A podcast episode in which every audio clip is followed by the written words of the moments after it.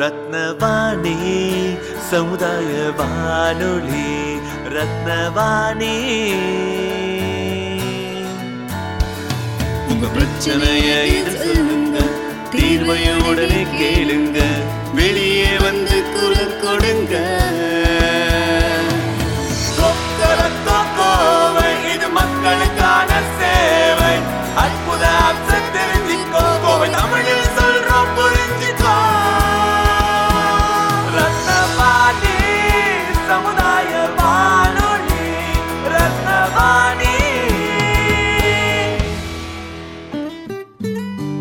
ரத்னவாணி தொண்ணூறு புள்ளி எட்டு சமுதாய வானொலி ஒலிபரப்பு கோவை ஈச்சனாரி ரத்தினம் கல்லூரி வளாகத்தில் இருந்து ஒலிபரப்பாகிறது.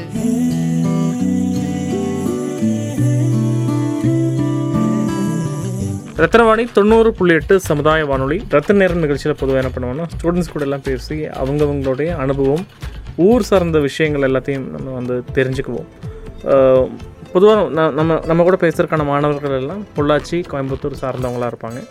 இல்லாட்டி சென்னை இருந்து சார்ந்து பேசியிருக்காங்க. பட் மற்றவங்க யாரும் அவங்க ஊரை பற்றியும் அவங்களோட ஊரோட கலாச்சாரம் பற்றியும் அந்த பேக்ரவுண்ட் பற்றி நிறைய விஷயங்கள்லாம் பேசுறதுக்கான வாய்ப்பு ரொம்ப கம்மியாக இருக்கும். சில பேர் பேசலை பேச விருப்பம் இல்லைன்னு சொல்லியிருக்காங்க.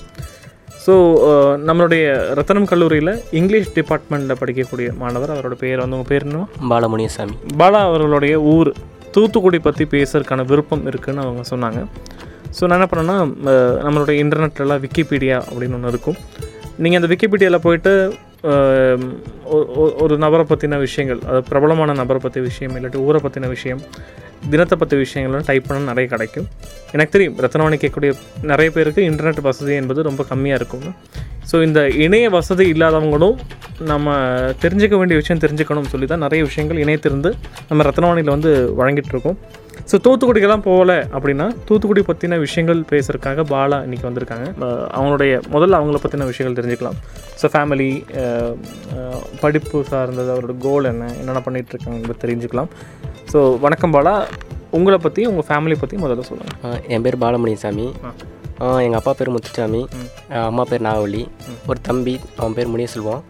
அவன் டுவெல்த் முடிச்சுட்டு இப்போ படிக்காமல் வேலைக்கு போய்கிட்டு இருக்கான். நெக்ஸ்ட் இயர் கம் கன்டினியூ பண்ணலான்னு சொல்லிட்டு எங்கள் வீட்டிலேருந்து காலேஜ் படிக்கிறது நான் தான் ஃபஸ்ட் ஆள் காலேஜ் போகிறப்ப எனக்கு ரொம்ப சந்தோஷமாக இருந்துச்சு. எங்கள் வீட்டிலேருந்து நான் தான் ஃபஸ்ட் ஃபஸ்ட் காலேஜ் வந்திருக்கேன் அப்படின்ட்டு. எங்கள் வீட்டில் உள்ளவங்களும் சந்தோஷமாக இருந்துச்சு. நான் தான் எங்கள் வீட்டிலேருந்து ஃபஸ்ட் ஃபஸ்ட் படிக்க போகிறேன் அவங்க யாருமே படிக்கலை அப்படிங்கிறனால என்னை படிக்க வைக்கணும் அப்படின்னு ரொம்ப ஆசைப்பட்டாங்க. ஸோ நான் படித்து ஏதாச்சும் அவங்க சந்தோஷப்படுற மாதிரி நடந்துக்கணும் அப்படின்ட்டு காலேஜ் ஓகே பொதுவாக அப்பா அம்மாவுடைய வேலை எப்படிப்பட்டதாக இருக்குது உங்கள் ஊர் சார்ந்த விஷயங்கள் நீங்கள் பார்த்த விஷயங்கள் பற்றி சொல்லுங்கள் இதெல்லாம் விக்கிபீடியாவில் நிறைய எடுத்துகிட்டு வந்திருக்கீங்க எழுதிட்டு வந்திருக்கீங்க நல்ல விஷயம்.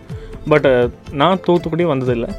தூத்துக்குடினா சில திரைப்படங்களை பார்த்துருக்கேன். விஷால் அவருடைய திரைப்படம் அஜித் அவருடைய திரைப்படம். படம் பேர் வேண்டாம் சொன்னாலே புரியும். ஸோ அது மட்டும்தான் தூத்துக்குடியே தூத்துக்குடிக்கான தெரியாத முகங்கள் இருக்கும். இப்போ கோயம்புத்தூர் சார்ந்த நிறைய திரைப்படம் எடுத்திருக்காங்க. பட் அது மட்டும் தான் கோயம்புத்தூரான கிட்ட கிடையாது. சார்ந்த நிறைய விஷயங்கள் தெரியாமல் இருக்கும். ஸோ தூத்துக்குடியில் நீங்கள் பிறந்து வளர்ந்தது தூத்துக்குடி தானே?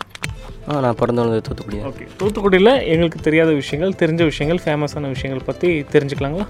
ஆ நான் தெரிஞ்சிருக்கேன் சார் இப்போது அதை பற்றி நீங்கள் சின்ன வயசுலேருந்து நீங்கள் அதிகமாக போகக்கூடிய ஸ்பாட்டு என்ன விஷயம் தூத்துக்குடியில் இயற் என்ன- என்ன சொல்கிறது இயற்கை சார்ந்த விஷயங்கள் அற்புதமான விஷயம் நீங்கள் சொல்ல விருப்பப்படக்கூடிய விஷயம் என்னென்ன இருக்குது எங்கள் தூத்துக்குடியில் சொல்ல போனால் தூத்துக்குடியை சுற்றி பார்க்குறதுக்கு வந்து திருச்செந்தூர்.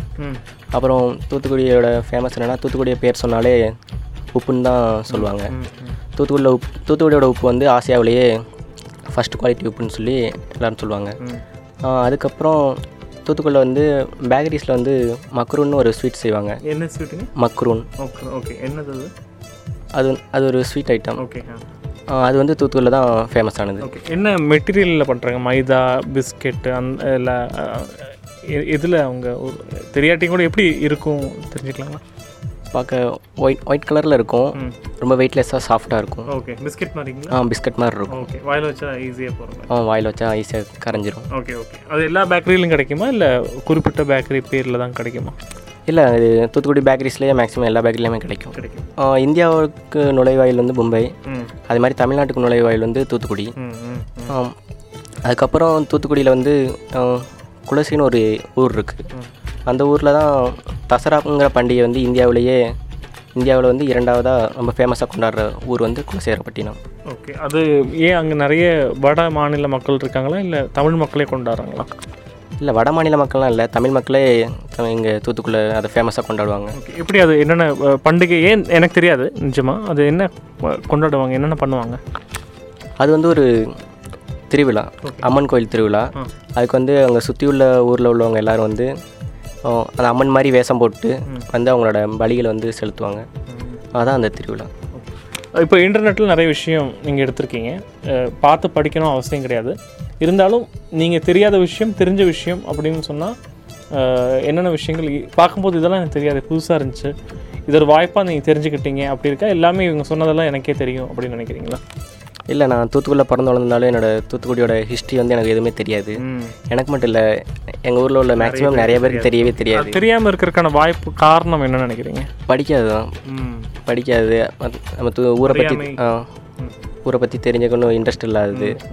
அவங்களோட அவங்களோட வேலையை மட்டும் பார்த்துட்டு நம்ம லைஃப்பை ரன் பண்ணுறதுக்கு என்ன என்ன பண்ணலாம் அதை மட்டுமே பார்த்தாங்களே தவிர மற்ற எதுவும் பார்க்குறது இல்லை. அதனால ஊரை பற்றி தெரிஞ்சுக்கிற வாய்ப்புகள் வந்து ரொம்ப கம்மியாயிருச்சு தூத்துக்குடி இருந்து இங்கே நம்ம கோயம்புத்தூர் ரத்னம் காலேஜுக்கு எப்படி கனெக்ட் ஆனீங்க எப்படி வந்தீங்க எப்படி தெரிய வந்துச்சு இந்த காலேஜ் ஜாயின் பண்ணணும்? ஆக்சுவலி எனக்கு வந்து இன்ஜினியரிங் படிக்கணும்னு சொன்னாங்க. டுவெல்த் முடிச்சோடனே என்ன படிக்கணும்னு தெரியாது. ஸோ பசங்கள்லாம் சொன்னாங்க இன்ஜினியரிங் படி அப்படின்னு. சரின்னு சொல்லி இன்ஜினியரிங் எடுத்தேன். அங்கே போனப்போ எனக்கு வந்து காலேஜ் வந்து செட் ஆகலை. அந்த காலேஜ் எங்கே போனீங்க? எந்த ஊருக்கு போனீங்க. திண்டிவனத்துலேருந்து திருவண்ணாமலை போகிற வழியில் திருவள்ளூர் இன்ஜினியரிங் காலேஜ்னு ஒரு காலேஜ் அங்கே கம்ப்யூட்டர் இன்ஜினியரிங் எடுத்தேன். பட் ஆனால் எனக்கு அங்கே பிடிக்கல. ஸோ அதோட நான் கா ஸ்கூலில் போய் டூப்ளிகேட் டிசி வாங்கி வேறு காலேஜ் ஜாயின் பண்ணலாம் அப்படின்னு சொல்லிட்டு ஊருக்கு போனேன். அது ரொம்ப கஷ்டமாக இருந்துச்சு அப்படின்னால ஒரு வருஷம் வந்து படிக்காமல் வேலைக்கு போய் காசு கொடுத்து என்னோடய டிசியை மறுபடியும் வாங்கி எங்கள் பசங்கிட்ட இப்போ எங்கள் பசங்க இங்கே இந்த ரத்னம் காலேஜில் படிக்கிறதுனால அவனுக்கு மூலமாக இங்கே வந்து ஜாயின் பண்ணேன். அப்படி தான் ரத்னம் காலேஜ் பற்றி தெரியும் உங்களுக்கு. சரி ஓகே இப்போது இன்டர்நெட்டில் நீங்கள் தூத்துக்குடி பற்றி தெரிஞ்சுக்கிட்ட விஷயங்கள் என்னென்ன தெரிஞ்சுக்கலாங்களா? தூத்துக்குடி வந்து இப்போ உருவான ஊரில் அது வந்து ரொம்ப பழைய காலத்துலேருந்தே இருக்குது. ஆனால் தூத்துக்குடிக்கு வந்து பழைய காலத்தில் பேர் தூத்துக்குடின்னு கிடையாது. தூத்துக்குடியோட பழைய நேம் வந்து சோதிக்கரை. சோதிக்காரி. சோதிக்கரை. ஓகே. சோதிக்கரை அப்படிங்கிறதுக்கு மீனிங் என்னென்னா முத்துக்குளிக்கும் இடம் அப்படின்னு அர்த்தம். ஓகே அப்புறம் எப்படி தூத்துக்குடி அப்படின்னு பேர் வந்துச்சுன்னா அங்கே வந்து துறைமுகம் இருந்துச்சு. துறைமுகம் இருந்த இடத்துல வந்து வேலைகள் துறைமுகம் அதோட சார்ந்த தொழில்கள் மட் முத்துக்குளிப்பு இந்த மாதிரி தொழில் இருந்ததுனால மக்கள் வந்து அங்கே வந்து வாழ ஆரம்பித்தாங்க ஸோ துறைமுகமும் மக்களும் வாழ்றதுனால தூத்துக்குடின்னு பேர் வந்துச்சு. ஓ அப்படி. Okay okay. இப்போது முதல்ல இருந்தே அவங்களுடைய வேலைன்னா என்ன வேலை இருந்தது? என்ன பண்ணிட்டு இருந்தாங்க? பழைய காலத்தில் இருந்தனா பழைய காலத்துலேருந்தே முத்து குளிக்கிறது உலோகங்கள் செய்கிறது தான் அந்த இடத்துல ஃபேமஸாக இருந்துச்சு. அதுக்கப்புறம் தான் அவன் உப்புல வைக்கிறது இதெல்லாம் அங்கே வந்து வந்துச்சு. இப்போ வரைக்கும் அதுதான் அங்கே ஃபேமஸாக இருக்குது உங்கள் அப்பா அம்மா என்ன வேலை செய்கிறாங்க ஆக்குபேஷனல்லாம் ரொம்ப முக்கியமாக என்னென்ன பண்ணுவாங்க அவங்க? புது ஒரு நாளைக்கு. மீன் பிடிக்க போவார் அப்பா. அம்மா வந்து உப்பளத்துக்கு உப்பு தயாரிக்கிறதுக்கு போவாங்க. அங்கே என்ன வேலை இருக்கும் ஆக்சுவலி உப்பள்ளத்தில் சொல்லும்போது என்னென்ன வேலை செய்வாங்க? உப்பு வந்து தனியாக பாத்தின்னு எங்கள் ஊரில் பாத்தின்னு தான் சொல்லுவாங்க. அது பாத்தியில் வந்து தண்ணி கடல் தண்ணியை வந்து ரொம்ப நாளைக்கு வந்து தேங்க போட்டிருப்பாங்க. ஓகே ஓகே அப்புறம் அதை வந்து அதில் வந்து டிகிரி இதெல்லாம் சரி பண்ணி அந்த பாத்திக்கு ஒவ்வொரு பாத்திக்காக மாற்றி மாற்றி விட்டு ரொம்ப நாள் அதை அப்படியே ஸ்டாக் வச்சு உப்பு படிய வச்சு அப்புறம் உப்பு எடு வாரி எடுப்பாங்க. இப்போ அந்த டிகிரி மாற்றும் போது தனியாக ஆர்டிஃபிஷியலாக சூடு கொடுக்கறதும் கம்மி பண்ணுறதுக்கும் இருக்குமா? இல்லை வெயிலோட தாக்கம் இருக்கா? இல்லை அது எல்லாமே சும்மா இயற்கையான இயற்கை வெயில் அது வந்து செட் பண்ணுறது இல்லை சார் ரொம்ப நாளாக வச்சுருந்தோம்னா தண்ணி வந்து ஆட்டோமேட்டிக்காக தண்ணி வந்து ரொம்ப நாளாக தேக்கி வச்சிருந்தோம்னா தண்ணியோட தரம் மாறும்ல. அதே மாதிரி உப்பு தண்ணியை தேக்கி வைக்க தேக்கி வைக்க தரம் மாறும். அதில் எக்ஸ்ட்ரா தண்ணியெல்லாம் ஆட் பண்ணி இது பண்ணிக்குவாங்க அம்மா என்ன செய்வாங்க இந்த இந்த ஜாபில் அம்மாவோட வேலை என்ன? அம்மாவோட வேலை என்னென்னா அங்கே பாத்தியில் உப்பு விளைஞ்ச உடனே அந்த உப்பு எல்லாத்தையும் வாரி கரையில் வச்சு அது வந்து ஏற்றி வேறு வெளியூர்களுக்கு அனுப்புறது. பாக்கெட் போட்டு. ரெண்டு வேலையிலையும் மீன் பிடிக்கிறதாகட்டும் இல்லை அம்மா செய்யக்கூடிய உப்பு சார்ந்த வேலையாகட்டும். ரெண்டுலையும் ஆக்குபேஷனல் ஹசார்ட் அதாவது செய்யும்போது பார்த்து ஜாக்கிரதை செய்யணும் அப்படி சொல்லக்கூடிய விஷயங்கள் என்னென்ன இருக்குது அதில்? கடலுக்கு போகிறதுல வந்து ஸ்விம்மிங் தெரிஞ்சிருக்கணும். அப்படி இல்லாட்டா கடலுக்கு போயில ரொம்ப ரொம்ப பிரச்சனை. உங்களுக்கு தெரியுமா சுமி ஆ எனக்கு ஸ்விம்மிங் தெரியும். எந்த வயசில் கற்றுக்கிட்டீங்க எப்படி அது நடந்தது? ஏன்னா ஒரு திரைப்படத்தில் கதாநாயகனை வந்து அவங்க அப்பாவை தள்ளி விட்டுட்டு நின்று சொல்லுவாங்க. அந்த மாதிரி பார்க்கும்போது இப்படி தான் அந்த தொழில் சார்ந்த மக்கள்லாம் அப்படி தான் செய்வாங்களோ அப்படின்னு ஒரு எண்ணம் வருது. உங்களுக்கு அது மாதிரியா? இல்லை நீங்களா வாலண்டரே போய் கற்றுக்கிட்டீங்களா எப்படி உங்கள் அனுபவம்? இல்லை எனக்கு வந்து நான் செகண்ட் ஸ்டாண்டர்ட் படிக்கும்போது எங்கள் வீட்டுக்கு பக்கத்தில் ஒரு பாட்டி இருப்பாங்க. அந்த பாட்டி தான் எனக்கு ஸ்விம்மிங் கற்றுக் கொடுத்தாங்க. பாட்டி பாட்டிக்கு ஓகே செகண்ட் ஸ்டாண்டர்ட்லேயே தெரியும். செகண்ட் ஸ்டாண்டர்ட்லேயே தெரியும் எனக்கு. எனக்கு தெரிஞ்ச உடனே நான் எனக்கு நான் கற்றுக்கிட்ட போய் என் தம்பிங்க எல்லாருமே கற்றுக்கிட்டாங்க என் தம்பி நான் செகண்ட் ஸ்டாண்டர்ட் அதில் கற்றுக்கிட்டேன் என் தம்பிலாம் எல்கேஜி யூகேஜி அந்த டைம்லேயே ஸ்விம்மிங் கற்றுக்கிட்டான் தூத்துக்குடியுடைய வாழ்க்கைக்கும் கோயம்புத்தூர் சார்ந்த மக்களுடைய வாழ்க்கைக்கும் வித்தியாசம் எப்படி இருக்குது பார்க்குறீங்க லைக் என்ன வித்தியாசம் இருக்கிறதா? தூத்துக்குடி கோயம்புத்தூர். ரெண்டுக்கும் என்ன? கிளைமேட் ரொம்ப இதாக இருக்குது இங்கே எங் இங்கே ரொம்ப சில்லுன்னு இருக்குது அங்கே ரொம்ப ஹீட்டாக இருக்கும். செப்பல் இல்லாமல் வெளியே நடக்க முடியாது. மற்ற பத்து மணிக்கு மேலே வெளியே போனாலே ரொம்ப கஷ்டமாக இருக்கும். காலையில் நைட்டா காலையில். ஓகே ஓகே வெயில். ஆ. ஓகே அங்கே இருந்துட்டு இங்கே வரவும். அஞ்சு மணிக்கு மேலே வெளியே வந்தால் வெளியே வர முடியல. ரொம்ப கூலிங்காக இருக்குது ரொம்ப கஷ்டமாக இருக்குது. அதுக்கப்புறம் இங்கே உள் இங்கே வந்து எல்லாமே ரொம்ப அமைதியாக இருக்காங்க. பிரச்சனைகள்லாம் அதிகமாக பார்க்க முடியல. அங்கே ஊரில் எப்படின்னா எப் எதுக்கு எடுத்தாலும் பிரச்சனை. சின்ன வீட்டு சண்டை கூட அருவா கத்தின்னு எடுத்து வெட்டிடுவாங்க நிஜமா. நிஜமா. சினிமாவில் காட்டுறது அப்போ நிறைய உண்மை இருக்குது ஆ ஆமாம் அங்கிட்டு எங்கள் கிராமத்து சைடில் வந்து இந்த மாதிரி தான் ஃபுல் அண்ட் ஃபுல் அவங்க வந்து என்ன பண்ணுறோம் அப்படிங்கிறத யோசிக்காமல் கோவத்தில் வெட்டிட்டு அருவா கத்தி ஜெயிலு இந்த மாதிரின்னு தான் அலைவாங்க என்னை இங்கே வந்து சேர்த்ததுக்கு மெயின் ரீசன் இதுவும் ஒரு ரீசன் ஓ இந்த மாதிரி நானும் எதுவும் பண்ணிடக்கூடாது அப்படிங்கிறக்காண்டி இவ்வளோ லாங்கில் வந்து சேர்த்தாங்க. இப்போது நீங்கள் வந்து ஜாயின் பண்ணியிருக்கீங்க கிளாஸ் எல்லாம் ஒழுங்காக அட்டன் பண்ணுவீங்களா? இல்லை நிறைய லீவ் எடுப்பீங்களா? உங்களோட நீங்கள் உண்மையே சொல்லலாம். அது இணை ஒரு அடுத்த கேள்விக்காக ஒரு கேள்வி? இல்லை நான் இங்கே வந்துட்டு கிளாஸ் வந்து மேக்ஸிமம் போகாமல் இருக்க மாட்டேன். எனக்கு நை அட்டனன்ஸ் வந்து 95 ஃபைவ் இல்லை நைன்ட்டி நைன் நைன்ட்டி எயிட் அந்த லெவலில் வச்சுக்கிடுவேன். நான் இங்கே வந்து இல்லைன்னா ஃபைன் கட்டணும் அப்படிங்கன்னு இருக்கிறதுனால காலேஜுக்கு வந்ததே படிக்கத்தான். அதனால் எதுக்கு வெளியே போய்ட்டு காலேஜுக்குள்ளே இருந்து என்ன ஃபேஸ் பண்ணிக்கலாம் அப்படின்ட்டு எல்லா பீரியடும் அட்டனன்ஸ் வாங்கிடுவேன் சில பேருக்கு அந்த வெளியூர்ந்து வந்தனால செட் ஆகாது. அப்போ வெளியே சுற்றிட்டு இருக்கலாம் ரூமில் இருக்கலாம் அந்த மாதிரி எண்ணம் இருக்கும். பேரண்ட்ஸ் இல்லாதனால கேட்டேன். ரத்தினம் கல்லூரி மாணவர் திரு பாலா அவர்கள் அவருடைய சொந்த ஊரான தூத்துக்குடி குறித்து செய்த பதிவில் சில விஷயங்களை ரத்தினவாணி சமுதாய வானொலியில நாங்க ஒளிபரப்பல. இந்த பதிவை நீங்க முழுமையா கேட்கணும் அப்படின்னு நினைச்சீங்கன்னா ரத்தினவாணி முக புத்தகத்தை நீங்க அணுகலாம். ரத்தினவாணி தொண்ணூறு புள்ளி எட்டு சமுதாய வானொலியில் ரத்தின நேரம். ரத்னவாணி தொண்ணூறு புள்ளி எட்டு சமுதாய வானொலி. ரத்த நேரம் நிகழ்ச்சியில் பொதுவாக என்ன பண்ணுவோம்னா ஸ்டூடெண்ட்ஸ் கூட எல்லாம் பேசி அவங்கவுங்களுடைய அனுபவம் ஊர் சார்ந்த விஷயங்கள் எல்லாத்தையும் நம்ம வந்து தெரிஞ்சுக்குவோம். பொதுவாக நம்ம நம்ம கூட பேசுறதுக்கான மாணவர்கள் எல்லாம் பொள்ளாச்சி கோயம்புத்தூர் சார்ந்தவங்களாக இருப்பாங்க. இல்லாட்டி சென்னை இருந்து சார்ந்து பேசியிருக்காங்க. பட் மற்றவங்க யாரும் அவங்க ஊரை பற்றியும் அவங்களோட ஊரோட கலாச்சாரம் பற்றியும் அந்த பேக்ரவுண்ட் பற்றி நிறைய விஷயங்கள்லாம் பேசுகிறதுக்கான வாய்ப்பு ரொம்ப கம்மியாக இருக்கும். சில பேர் பேசலை பேச விருப்பம் இல்லைன்னு சொல்லியிருக்காங்க. ஸோ நம்மளுடைய ரத்தனம் கல்லூரியில் இங்கிலீஷ் டிபார்ட்மெண்ட்டில் படிக்கக்கூடிய மாணவர் அவரோட பேர் வந்து உங்கள் பேர் என்ன? பாலமுனியசாமி. பாலா அவர்களுடைய ஊர் தூத்துக்குடி பற்றி பேசுறதுக்கான விருப்பம் இருக்குன்னு அவங்க சொன்னாங்க. ஸோ என்ன விஷயம் இங்கே கோயம்புத்தூரில் உங்களை வந்து அஹ், இன்னும் ஈர்க்குது பெட்டராக இருக்குது கிளைமேட்டெல்லாம் ஒரு பக்கம் இருந்தால் கூட தனி மனித ஒழுக்கம் சார்ந்தது இல்லாட்டி ஏதாச்சும் வேறு விஷயங்கள் ஃபேக்டர்ஸு மக்களை சார்ந்தது மக்களை பாராட்டத்தக்கதாக விஷயம் என்னென்ன இருக்குது எனக்கு கோயம்புத்தூர்ல வந்து பிடிச்சது என்னென்னா எங்கள் ஊருக்கும் இங்கேயும் கம்பேர் பண்ணும்போது எங்கள் ஊர் சைடு எப்பவும் அடித்தடி கலவரம். இதுதான் பிரச்சனையாக இருக்கும். ஆனால் இங்கே வந்து பார்க்குறதுக்கு எல்லோரும் ரொம்ப அமைதியாக இருக்கு எல்லோரும் ரொம்ப நார்மலாக பழகுறாங்க. ஸோ எனக்கு ரொம்ப இது வந்து ரொம்ப சந்தோஷமாக இருக்குது இங்கே பிரச்சனை நீங்கள் பண்ணதே இல்லையா?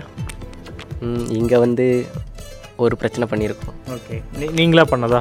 இல்லை அது நாங்களாக பண்ணதில்லை. அது அவங்களா பண்ண பிரச்சனை அதனால் நாங்கள் இன்வால்வ் ஆக வேண்டியதாகிடுச்சு நான் ஒரு நண்பர் கூட ஒர்க் பண்ணும்போது அவர் தூத்துக்குடி சார்ந்தார் தூத்துக்குடி இல்லை அந்த ராமநாதபுரம் அந்த டிஸ்ட்ரிக் அதிகமாக இருக்கவங்க இல்லையா? பக்கம் பக்கம் தானே எல்லாமே. ஓகே அந்த பக்கம் பக்கமாக இருக்கும்போது அங்கேருந்து வந்த ஒரு நண்பர் எடிட்டிங்கில் இருந்தார். பழைய கம்பெனியில் ஒர்க் பண்ணும்போது. அவர் ஏதோ ஒரு விஷயம் பேசும்போது பயங்கரமாக கோவம் வந்துட்டு சாப்பிடும்போது பேசும்போது கோவம் வந்து அவர் வந்து சாப்பாடு எடுத்துகிட்டு தனியாக போய் சாப்பிட்டாங்க. நான் இதில் இன்டர்ஃபியர் ஆகலை. ஸோ கையில் வாஷ் பண்ணிவிட்டு இப்போ ஓகே ஆச்சுங்களா? நீங்கள் கூல் ஆகிட்டிங்களா அப்படின்னு நான் கேட்டேன் அவங்ககிட்ட. அவர் உடனடியாக சொன்ன விஷயம் என்னென்னா ஜி தப்பாக எடுத்துக்காதீங்க நாங்கள்லாம் சோறில் அதிகமான உப்பு போட்டு சாப்பிடுவோம். ஸோ எங்களுக்கு கொஞ்சம் அதிகமாக ரியாக்ட் பண்ணிடுவோம். அப்படின்னு அப்படி சொன்னோன்னே எனக்கு என்னமோ நாங்கள் உப்பு கம்மியாக போடுற மாதிரி உணர்வு வந்தது. எனக்கும் ஆகட்டும் இல்லை இங்கே இருக்கக்கூடிய மக்கள் உப்பே க கம்மியாக இருக்கும் அப்படின்னு. ஸோ அது அந்த இன்டேக் ஏதாச்சும் மாற்றம் இருக்கா? எ, அவங்க சொன்ன ஸ்டேட்மெண்ட்டில் உண்மை இருக்குன்னு நினைக்கிறீங்களா? இல்லை அது அவருடைய தனிப்பட்ட கருத்தாக பார்க்குறீங்களா இல்லை நானும் இங்கே வந்து பார்த்ததில் சாப்பாட்டில் வந்து உப்பு போட்டு நான் ஒரு நாளும் சாப்பிட்டது கிடையாது. நான் இங்கே வந்து சாப் எங்கள் ஊருக்கும் எங்கள் ஊருக்கும் இந்த ஊர்லேயும் சாப்பிட்றதுக்கு எங்கள் ஊரில் வந்து உப்பு வந்து நாங்கள் வந்து நிறையா போட்டு தான் சாப்பிடுவோம். ஆனால் இந்த ஊரில் வந்து சாப்பிடும்போது சாப்பாட்டில் வந்து நான் உப்பு ஒரு நாளும் பார்த்ததே இல்லை டேஸ்ட் பார்த்ததே இல்லை. இல்லை நாங்கள் உப்பு போடுறோம். இல்லைன்னா அது வந்து தமாஷா இருக்கிற மாதிரி இருக்கும் கே கேட்குறவங்களுக்கு பட் இருந்தாலும் உப்புலாம் அதிகமாக நாங்கள் போடுறோம். பட் தெரியல நீங்கள் என்ன மீன் நிறைய போடுவீங்களா நீங்கள் உப்பு அப்போ? எவ்வளோ ஸ்பூன் போடுவீங்க? ஒரு கணக்கு இருக்கா. அப்போ நாங்கள் சொல்லும்போது டிஃப்ரென்ஸ் தெரியல கோவை மக்களுக்கும் அங்கே இருக்கக்கூடிய மக்களுக்குமான வித்தியாசம் உப்பு சார்ந்த விஷயத்தில். எங்கள் ஊர் சாப்பாடு சாப்பிட்டு பார்த்தீங்கன்னா தெரியும். எங்கள் இங்கே வந்து உப்பு வந்து நீங்கள் கம்மியாக போடுறீங்க. நாங்கள் அங்கேயே இருக்கிறதுனால உப்பு வந்து கொஞ்சம் உங்களோட நாங்கள் கொஞ்சம் அதிகமாகவே போடுவோம். நீங்கள் போகிறத விட நாங்கள் டபுள் மடங்கு போடுவோம்னு நினைக்கிறேன். குழம்புல வந்து கரெக்டாக இருக்கும் உப்புலாம். ஆனால் சாப்பாட்டில் சாதத்தை தோசை ஆ இட்லி. தோசை இட்லி அதெல்லாம் ஓகே நார்மலாக இருக்கும். இந்த சாதம் இந்த ரைஸ் இந்த மாதிரி இதில் மட்டும்தான் உப்பு கம்மியாக இருக்கும். இங்கே பார்த்து குழம்புல இருக்கும்போது திருப்பியும் ரைஸில் உப்பு போடுவாங்களா? நாங்கள் நான் போட மாட்டேன். நான் போட்டதில்லை. அப்போ ஒரு சிக்கன் கறி இல்லாட்டி மீன் குழம்பு அந்த மாதிரி எடுத்திங்கன்னா நாங்கள் அதை ஊற்றி அப்படியே சாப்பிட்ருவோம் நீங்கள் ரைஸில் தனியாக போட்டுட்டு அப்புறம் குழம்புல இருக்கக்கூடிய விஷயத்தையும் சேர்த்து சாப்பிடுவீங்களா? ஆமாம் நாங்கள் எது சமைச்சாலுமே எல்லாத்துக்குமே உப்பு போடுவோம். சாப் அது வந்து எல்லாத்தையுமே தனித்தனியாகவே சாப்பிட முடியும். ஓகே. அந்தளவுக்கு எல்லாத்துலேயும் உப்பு போட்டு வச்சுருப்போம். எல்லாத்தையும் மிக்சிங் பண்ணையிலையும் உப்பு வந்து அதிகமாகாது. அது கரெக்டாக இருக்கும். அதனால் எங்களுக்கு வந்து அங்க அப்படியே சாப்பிட்டு பழகினால அந்த டேஸ்ட்டுக்கும் இந்த டேஸ்ட்டுக்கும் பார்க்கல இது வந்து பிராமின்ஸ் வீட்டில் சாப்பிட்ற மாதிரி அந்த மாதிரி ஃபீல் ஆகும். அவங்க வீட்டில் உப்பு கம்மியாக இருக்குமா? ஆ ஆமாம் அங்கே வந்து மேக்ஸிமம் அந்த வீட்லேயும் நான் உப்பு போட்டு சாப்பிட்டு பார்த்ததில்ல. Okay okay. நீங்கள் அது அது அந்த அவங்க அவங்கள குறிப்பிட்ட தப்பால குறிப்பிடல. அடையாளத்துக்கு குறிப்பிட்றீங்களா? ஆ ஆமாம் என்னோடய ஃப்ரெண்ட்ஸ் வந்து இருக்காங்க. அவங்க சமைக்கையில் சாப் அவங்க வந்து மேக்ஸிமம் எதுலேயுமே உப்பு வந்து அதிகமாக போட மாட்டாங்க. கொஞ்சமாக போட மாட்டாங்கல்ல உப்பு போடுவாங்க. ஆனால் ரொம்ப கம்மியாக போட்டுக்குருவாங்க. எனிவே அவங்க சொன்ன அந்த சமுதாய மக்களை யாராச்சும் தப்பாக எடுத்துக்க வேண்டாம். அவங்க அவங்க நண்பர்களில் இருந்த அந்த சமுதாயம் சார்ந்து மக்களை பற்றி சொன்னாங்க. இந்த கேள்வி எதுக்கு நான் முன் வச்சேன் அப்படின்னா சின்ன சின்ன விஷயங்கள்லேருந்து எல்லாமே நம்மளுடைய ரியாக்ஷன் நம்மளுடைய என்ன சொல்கிறது தினசரி வாழ்க்கையில் நம்ம பார்க்குறதும் நம்ம யோசிக்கிறதும் நம்ம பழகுறதும் நம்ம சிந்திக்கிறதுமான விஷயங்கள் எல்லாமே மாறும். எல்லா சின்ன சின்ன விஷயங்கள் தான் எல்லாமே பெருசாக மாறுது. ஸோ உப்பு என்பது பெரிய ஃபேக்டராக நான் பார்க்குறேன். இல்லைங்களா? ஏன்னா நம்ம பேசும்போது சோத்தில் உப்பு போட்டு தான் சாப்பிட்றியா கேட்டுட்டு ரோஷம் இருக்கா? அந்த மாதிரிலாம் இருக்குது நீங்கள் முதலே சொன்ன மாதிரி இங்கெல்லாம் மக்கள் பார்த்திங்கன்னா சாதுவாக இருக்காங்க. பெரிய பிரச்சனைக்கு எதுவும் போகிறதில்ல நார்மலாக இருக்காங்க சொன்னாங்க. ஸோ அப்போ தான் யோசனை வந்துச்சு. அதை அதை வந்து என்ன சொல்கிறது அதை கல்டிவேட் பண்ணுறக்கு உப்பு ரொம்ப முக்கியமான ஒரு ஃபேக்டர் இல்லையா? நம்ம சொல்லும்போது சொல்லுவோம். ஸோ என்னென்ன விஷயங்கள் வேறு விஷயங்கள்லாம் சேஞ்சஸ் இருக்குது தண்ணி டேஸ்ட்டு இல்லாட்டி வேறு ஏதாச்சும் ஏன்னோ ஆண்களுடைய நடை உடை பாவனை பெண்களுடைய நடை உடை பாவனை இதெல்லாம் சேஞ்சஸ் பார்த்துருக்கீங்க. இந்த கேள்வி எதுக்குன்னா தூத்துக்குடிக்கே போக வாய்ப்பில்லாத எத்தனையோ பேர் இந்த ரேடியோ கேட்பாங்க. ஸோ அவங்களுக்கு ஒரு ஐடியா கிடைக்குது. வேற ஒன்றும் இல்லை. வேற ஒன்றும் அதுக்காக கேட்குறேன். இங்கே வந்து பார்த்ததுல எனக்கு வந்து தண்ணி வந்து ரொம்ப பிடிச்சிருந்துச்சு இந்த ஊர் தண்ணி. ஓகே இது வந்து இங்கே நான் மலையிலேருந்து வரதுனாலவா அப்படிங்கிற எனக்கு சரியாக தெரில எங்கள் ஊர் சைடு எல்லாமே உப்பு மண்ணுங்கிறதுனால தண்ணி நல்லா தான் இருக்கும் அங்கே வரும்போது. ஆனால் எங்கள் ஊர் மண்ணில் கலக்கவும் அந்த தண்ணி வந்து கொஞ்சம் சால்ட்டாக இருக்கும். நீங்கள் இங்கே உள்ள தண்ணியும் அங்கே உள்ள தண்ணியும் குடிச்சு பார்த்தீங்கன்னா இங்கே உள்ள தண்ணி குடிச்சிட்டு அங்கே தண்ணி குடிக்கிறதுக்கு உங்களுக்கு கஷ்டமாக இருக்கும். இங்கே தித்திக்குது சொல்லாமல் ஒரு மாதிரி. ஆ இங்கே உள்ள தண்ணி தித்திக்குன்னு சொல்லலாம். அங்கே உள்ள க தண்ணி வந்து இங்கே குடிச்சிட்டு அங்கே குடிச்சு பார்த்தீங்கன்னா உப்பு கரிக்கும் நான் ஃபஸ்ட் நினச்சேன் எங்கள் ஊரில் உள்ள தண்ணி தான் நல்லா இருக்கும் போல அப்படின்னு. இங்கே வந்து தண்ணி குடிச்சிட்டு மறுபடியும் லீவில் போய் அங்கே குடிக்க போது தான் தெரியுது எங்கள் ஊர் தண்ணி உப்பு கரிக்குது இந்த தண்ணி தான் நல்லா இருக்கு அப்படின்னு. ஓகே நண்பர்களுடைய நடையுடை பாவனை உங்கள் நண்பர்கள் அங்கே இருக்க நண்பர்களுக்கும் கோய- கோயம்புத்தூர் நண்பர்களுக்குமான டிஃப்ரென்ஸ் சொல்லுங்கள் இங்கே வந்து நான் பார்த்த டிஃப்ரெண்ட் என்னோடய லைஃப்பில் ஸ்கூல் படிக்கிற வரைக்கும் தூத்துக்குடி ராமநாதபுரம் இந்த ஒரு ரெண்டு ஊரில் தான் படித்தேன். படிக்கும்போது கேர்ள்ஸ்கிட்ட வந்து மேக்ஸிமம் பேச மாட்டோம். கேர்ள்ஸ் கேர்ள்ஸ் கூட. கேர்ள்ஸ் கூட பேச மாட்டோம். ஆனால் எங்கள் ஊர் பொண்ணுங்களும் அதே மாதிரி பசங்கள்கிட்ட வந்து பேசுவாங்க. ஆனால் அதிகமாக வச்சுக்க மாட்டாங்க. ஓகே. இங்கே ஒரு சின்ன இது கண்டினியூ பண்ணலாம். சின்ன கேள்வி என்னென்னா அப்படி பேசினா வீட்டில் திட்டுவாங்களா? இல்லை சமூகமே அப்படிப்பட்ட பார்வையில் இருக்குது அப்படின்னு ஒரு ஒரு தாக்கம் இருக்கா? என்ன ரீசன் அதுக்கு காரணம் சமூகம் தான். சமூகம் தான். சுற்றி உள்ளவங்க ஏதாச்சும் சொல்லுவாங்க. அவங்க வீட்டில் அம்மா அப்பாட்ட போய் கேட்பாங்க. இல்லை அங்கே தான் நான் நான் வந்து மாறுபடுறேன். ஆக்சுவலி வீடு தனி சமூகம் தனி ஆக்சுவலி என்னுடைய பார்வையில். சில வீடுகளில் வந்து எதையும் சப்போர்ட் பண்ணுவாங்க. ஏன்னா இப்போ நெருப்பை தொட்டு தெரிஞ்சுக்கிட்டோம் அப்படின்னு சொல்லுவாங்க. சில பேர் வந்து இல்லை நாலு பேர் என்ன சொல்லுவாங்களோ பார்த்து அந்த வீடும் செட்டப் பண்ணுவாங்க. ஸோ அதிகமான மக்கள் வந்து நாலு பேர் என்ன சொல்லுவாங்க என்கிற மைண்டில் இருக்காங்களா? உங்கள் ஊரில் நீங்கள் பார்த்த வரைக்கும்? ஆ நான் பார்த்த வரைக்கும் மற்றவங்களுக்காண்டி வாழ்கிறவங்க தான் எங்கள் ஊர் நிறையா பார்த்துருக்கேன். அப்படி இருந்தும் ஏன் படிப்போடைய அந்த தாக்கம் வந்து இப்போது நீங்கள் நீங்கள் பிறந்தது வந்து nineteen ninety nine two thousand வச்சுக்கலாங்களா? அந்த காலகட்டத்தில். ஸோ அதுக்கு முன்னாடி பிறந்தவங்க நிறைய பேர் எஜுகேஷன் வந்து கிராஜுவேஷன் கம் கம்ப்ளீட் பண்ணவங்க கம்மியாக தான் இருப்பாங்க இல்லைங்களா? ஸோ இவ்வளோ இன் இவ்வளோ சுதந்திரம் வாங்கி நாட்கள் ஆன அப்புறமும் கூட ஏன் இப்போ நாலு பேர் பார்த்து படிச்சு படிக்கலையே அப்படி கேட்க மாட்டாங்க? அப்படி ஒரு அச்ச உணர்வு அந்த மக்களுக்கு இன்னும் வரலையா? வராமல் போச்சா? அங்கே வந்து தொழில் இருக்கிறதுனால மேக்ஸிமம் யாரும் படிக்கிறத. படிப்பை பற்றி யோசிக்க மாட்டாங்க. படிப்புலையே நம்ம போய் காசு செலவு பண்ணணும். படிக்கிற டைமில் வேலை பார்த்தோம்னா முன்னேறலாமே அப்படிங்கிற மைண்ட் செட்டில் தான் போகிறாங்களே தவிர படிப்பை பற்றின இது வந்து தெரிஞ்சவங்க வந்து கொஞ்சம் பேர் தான். கம்மி தான். படிப்பறிவு தேவையில்லை சொல்கிறதா படிப்பறிவு ஏறல சொல்கிறது கரெக்டாக இருக்குமா? இது ரெண்டு உங்களுடைய பார்வை. படிப்பறிவு என்பது? அங்கே வந்து எனக்கு தெரிஞ்ச அளவுக்கு மேக்ஸிமம் வந்து படிப்பு வரல. அந்த மாதிரி போனவங்க தான் அதிகம். அதிகம். அப்போ படிப்பு வேணான்னு சொல்லலை. எனக்கு அது கொஞ்சம் கஷ்டமாக இருக்குது வேணாம். அந்த மாதிரி வேணாம். ம் ஆமாம் அவங்க படி எனக்கு படிக்கிறது ரொம்ப கஷ்டமாக இருக்குது அப்படின்னு சொல்லி போனவங்க தான் அதிகம். ஸ்கூல் ஸ்கூல் முடிச்சுட்டு ஒரு சிலர் வந்து எனக்கு வந்து இங்கிலீஷ் வராது. ஸோ அதனால் எனக்கு வந்து காலேஜ் வேணாம் அப்படின்னு சொல்லி போனவங்க இருக்காங்க.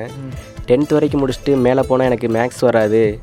நீங்கள் சொல்கிற குரூப் என்னால் படிக்க முடியாது எனக்கு கஷ்டமாக இருக்கும் அப்படின்னு சொல்லிட்டு படிக்காமல் போனவங்க அந்த மாதிரி பார்த்து தான் நான் அதிகம் என்னோடய ஃப்ரெண்ட்ஸ் லிஸ்ட்டில் ரத்தினம் கல்லூரி மாணவர் திரு பாலா அவர்கள் அவருடைய சொந்த ஊரான தூத்துக்குடி குறித்து செய்த பதிவில் சில விஷயங்களை ரத்தினவாணி சமுதாய வானொலியில நாங்க ஒளிபரப்பல. இந்த பதிவை நீங்க முழுமையா கேட்கணும் அப்படின்னு நினைச்சீங்கன்னா ரத்தினவாணி முக புத்தகத்தை நீங்க அணுகலாம். ரத்தின வாணி தொண்ணூறு புள்ளி எட்டு சமுதாய வானொலியில் ரத்தின நேரம். ரத்னவாணி தொண்ணூறு புள்ளி எட்டு சமுதாய வானொலி. ரத்த நேரம் நிகழ்ச்சியில் பொதுவாக என்ன பண்ணுவோம்னா ஸ்டூடெண்ட்ஸ் கூட எல்லாம் பேசி அவங்கவுங்களுடைய அனுபவம் ஊர் சார்ந்த விஷயங்கள் எல்லாத்தையும் நம்ம வந்து தெரிஞ்சுக்குவோம். பொதுவாக நம்ம நம்ம கூட பேசுறதுக்கான மாணவர்கள் எல்லாம் பொள்ளாச்சி கோயம்புத்தூர் சார்ந்தவங்களாக இருப்பாங்க. இல்லாட்டி சென்னை இருந்து சார்ந்து பேசியிருக்காங்க. பட் மற்றவங்க யாரும் அவங்க ஊரை பற்றியும் அவங்களோட ஊரோட கலாச்சாரம் பற்றியும் அந்த பேக்ரவுண்ட் பற்றி நிறைய விஷயங்கள்லாம் பேசுகிறதுக்கான வாய்ப்பு ரொம்ப கம்மியாக இருக்கும். சில பேர் பேசலை பேச விருப்பம் இல்லைன்னு சொல்லியிருக்காங்க.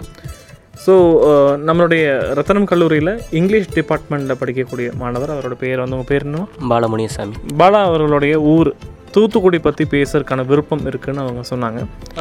நீங்கள் வஉசி ஐயாவை பற்றி கேள்விப்பட்டிருப்பீங்க. நம்ம கப்பலோட்டிய தமிழன் அவங்க தான் தூத்துக்குடி சார்ந்தா இருந்தாங்க. ஸோ அதை நீங்கள் தமிழ் கிளாஸ்லலாம் படிக்கும்போதெல்லாம் என்ன மாதிரி உணர்வு இருக்கும்? நம்ம ஊர் தான் கப்பல் கிளம்பிருச்சு இல்லை இன்னும் என்ன சொல்கிற புரிஞ்சிருக்கும்.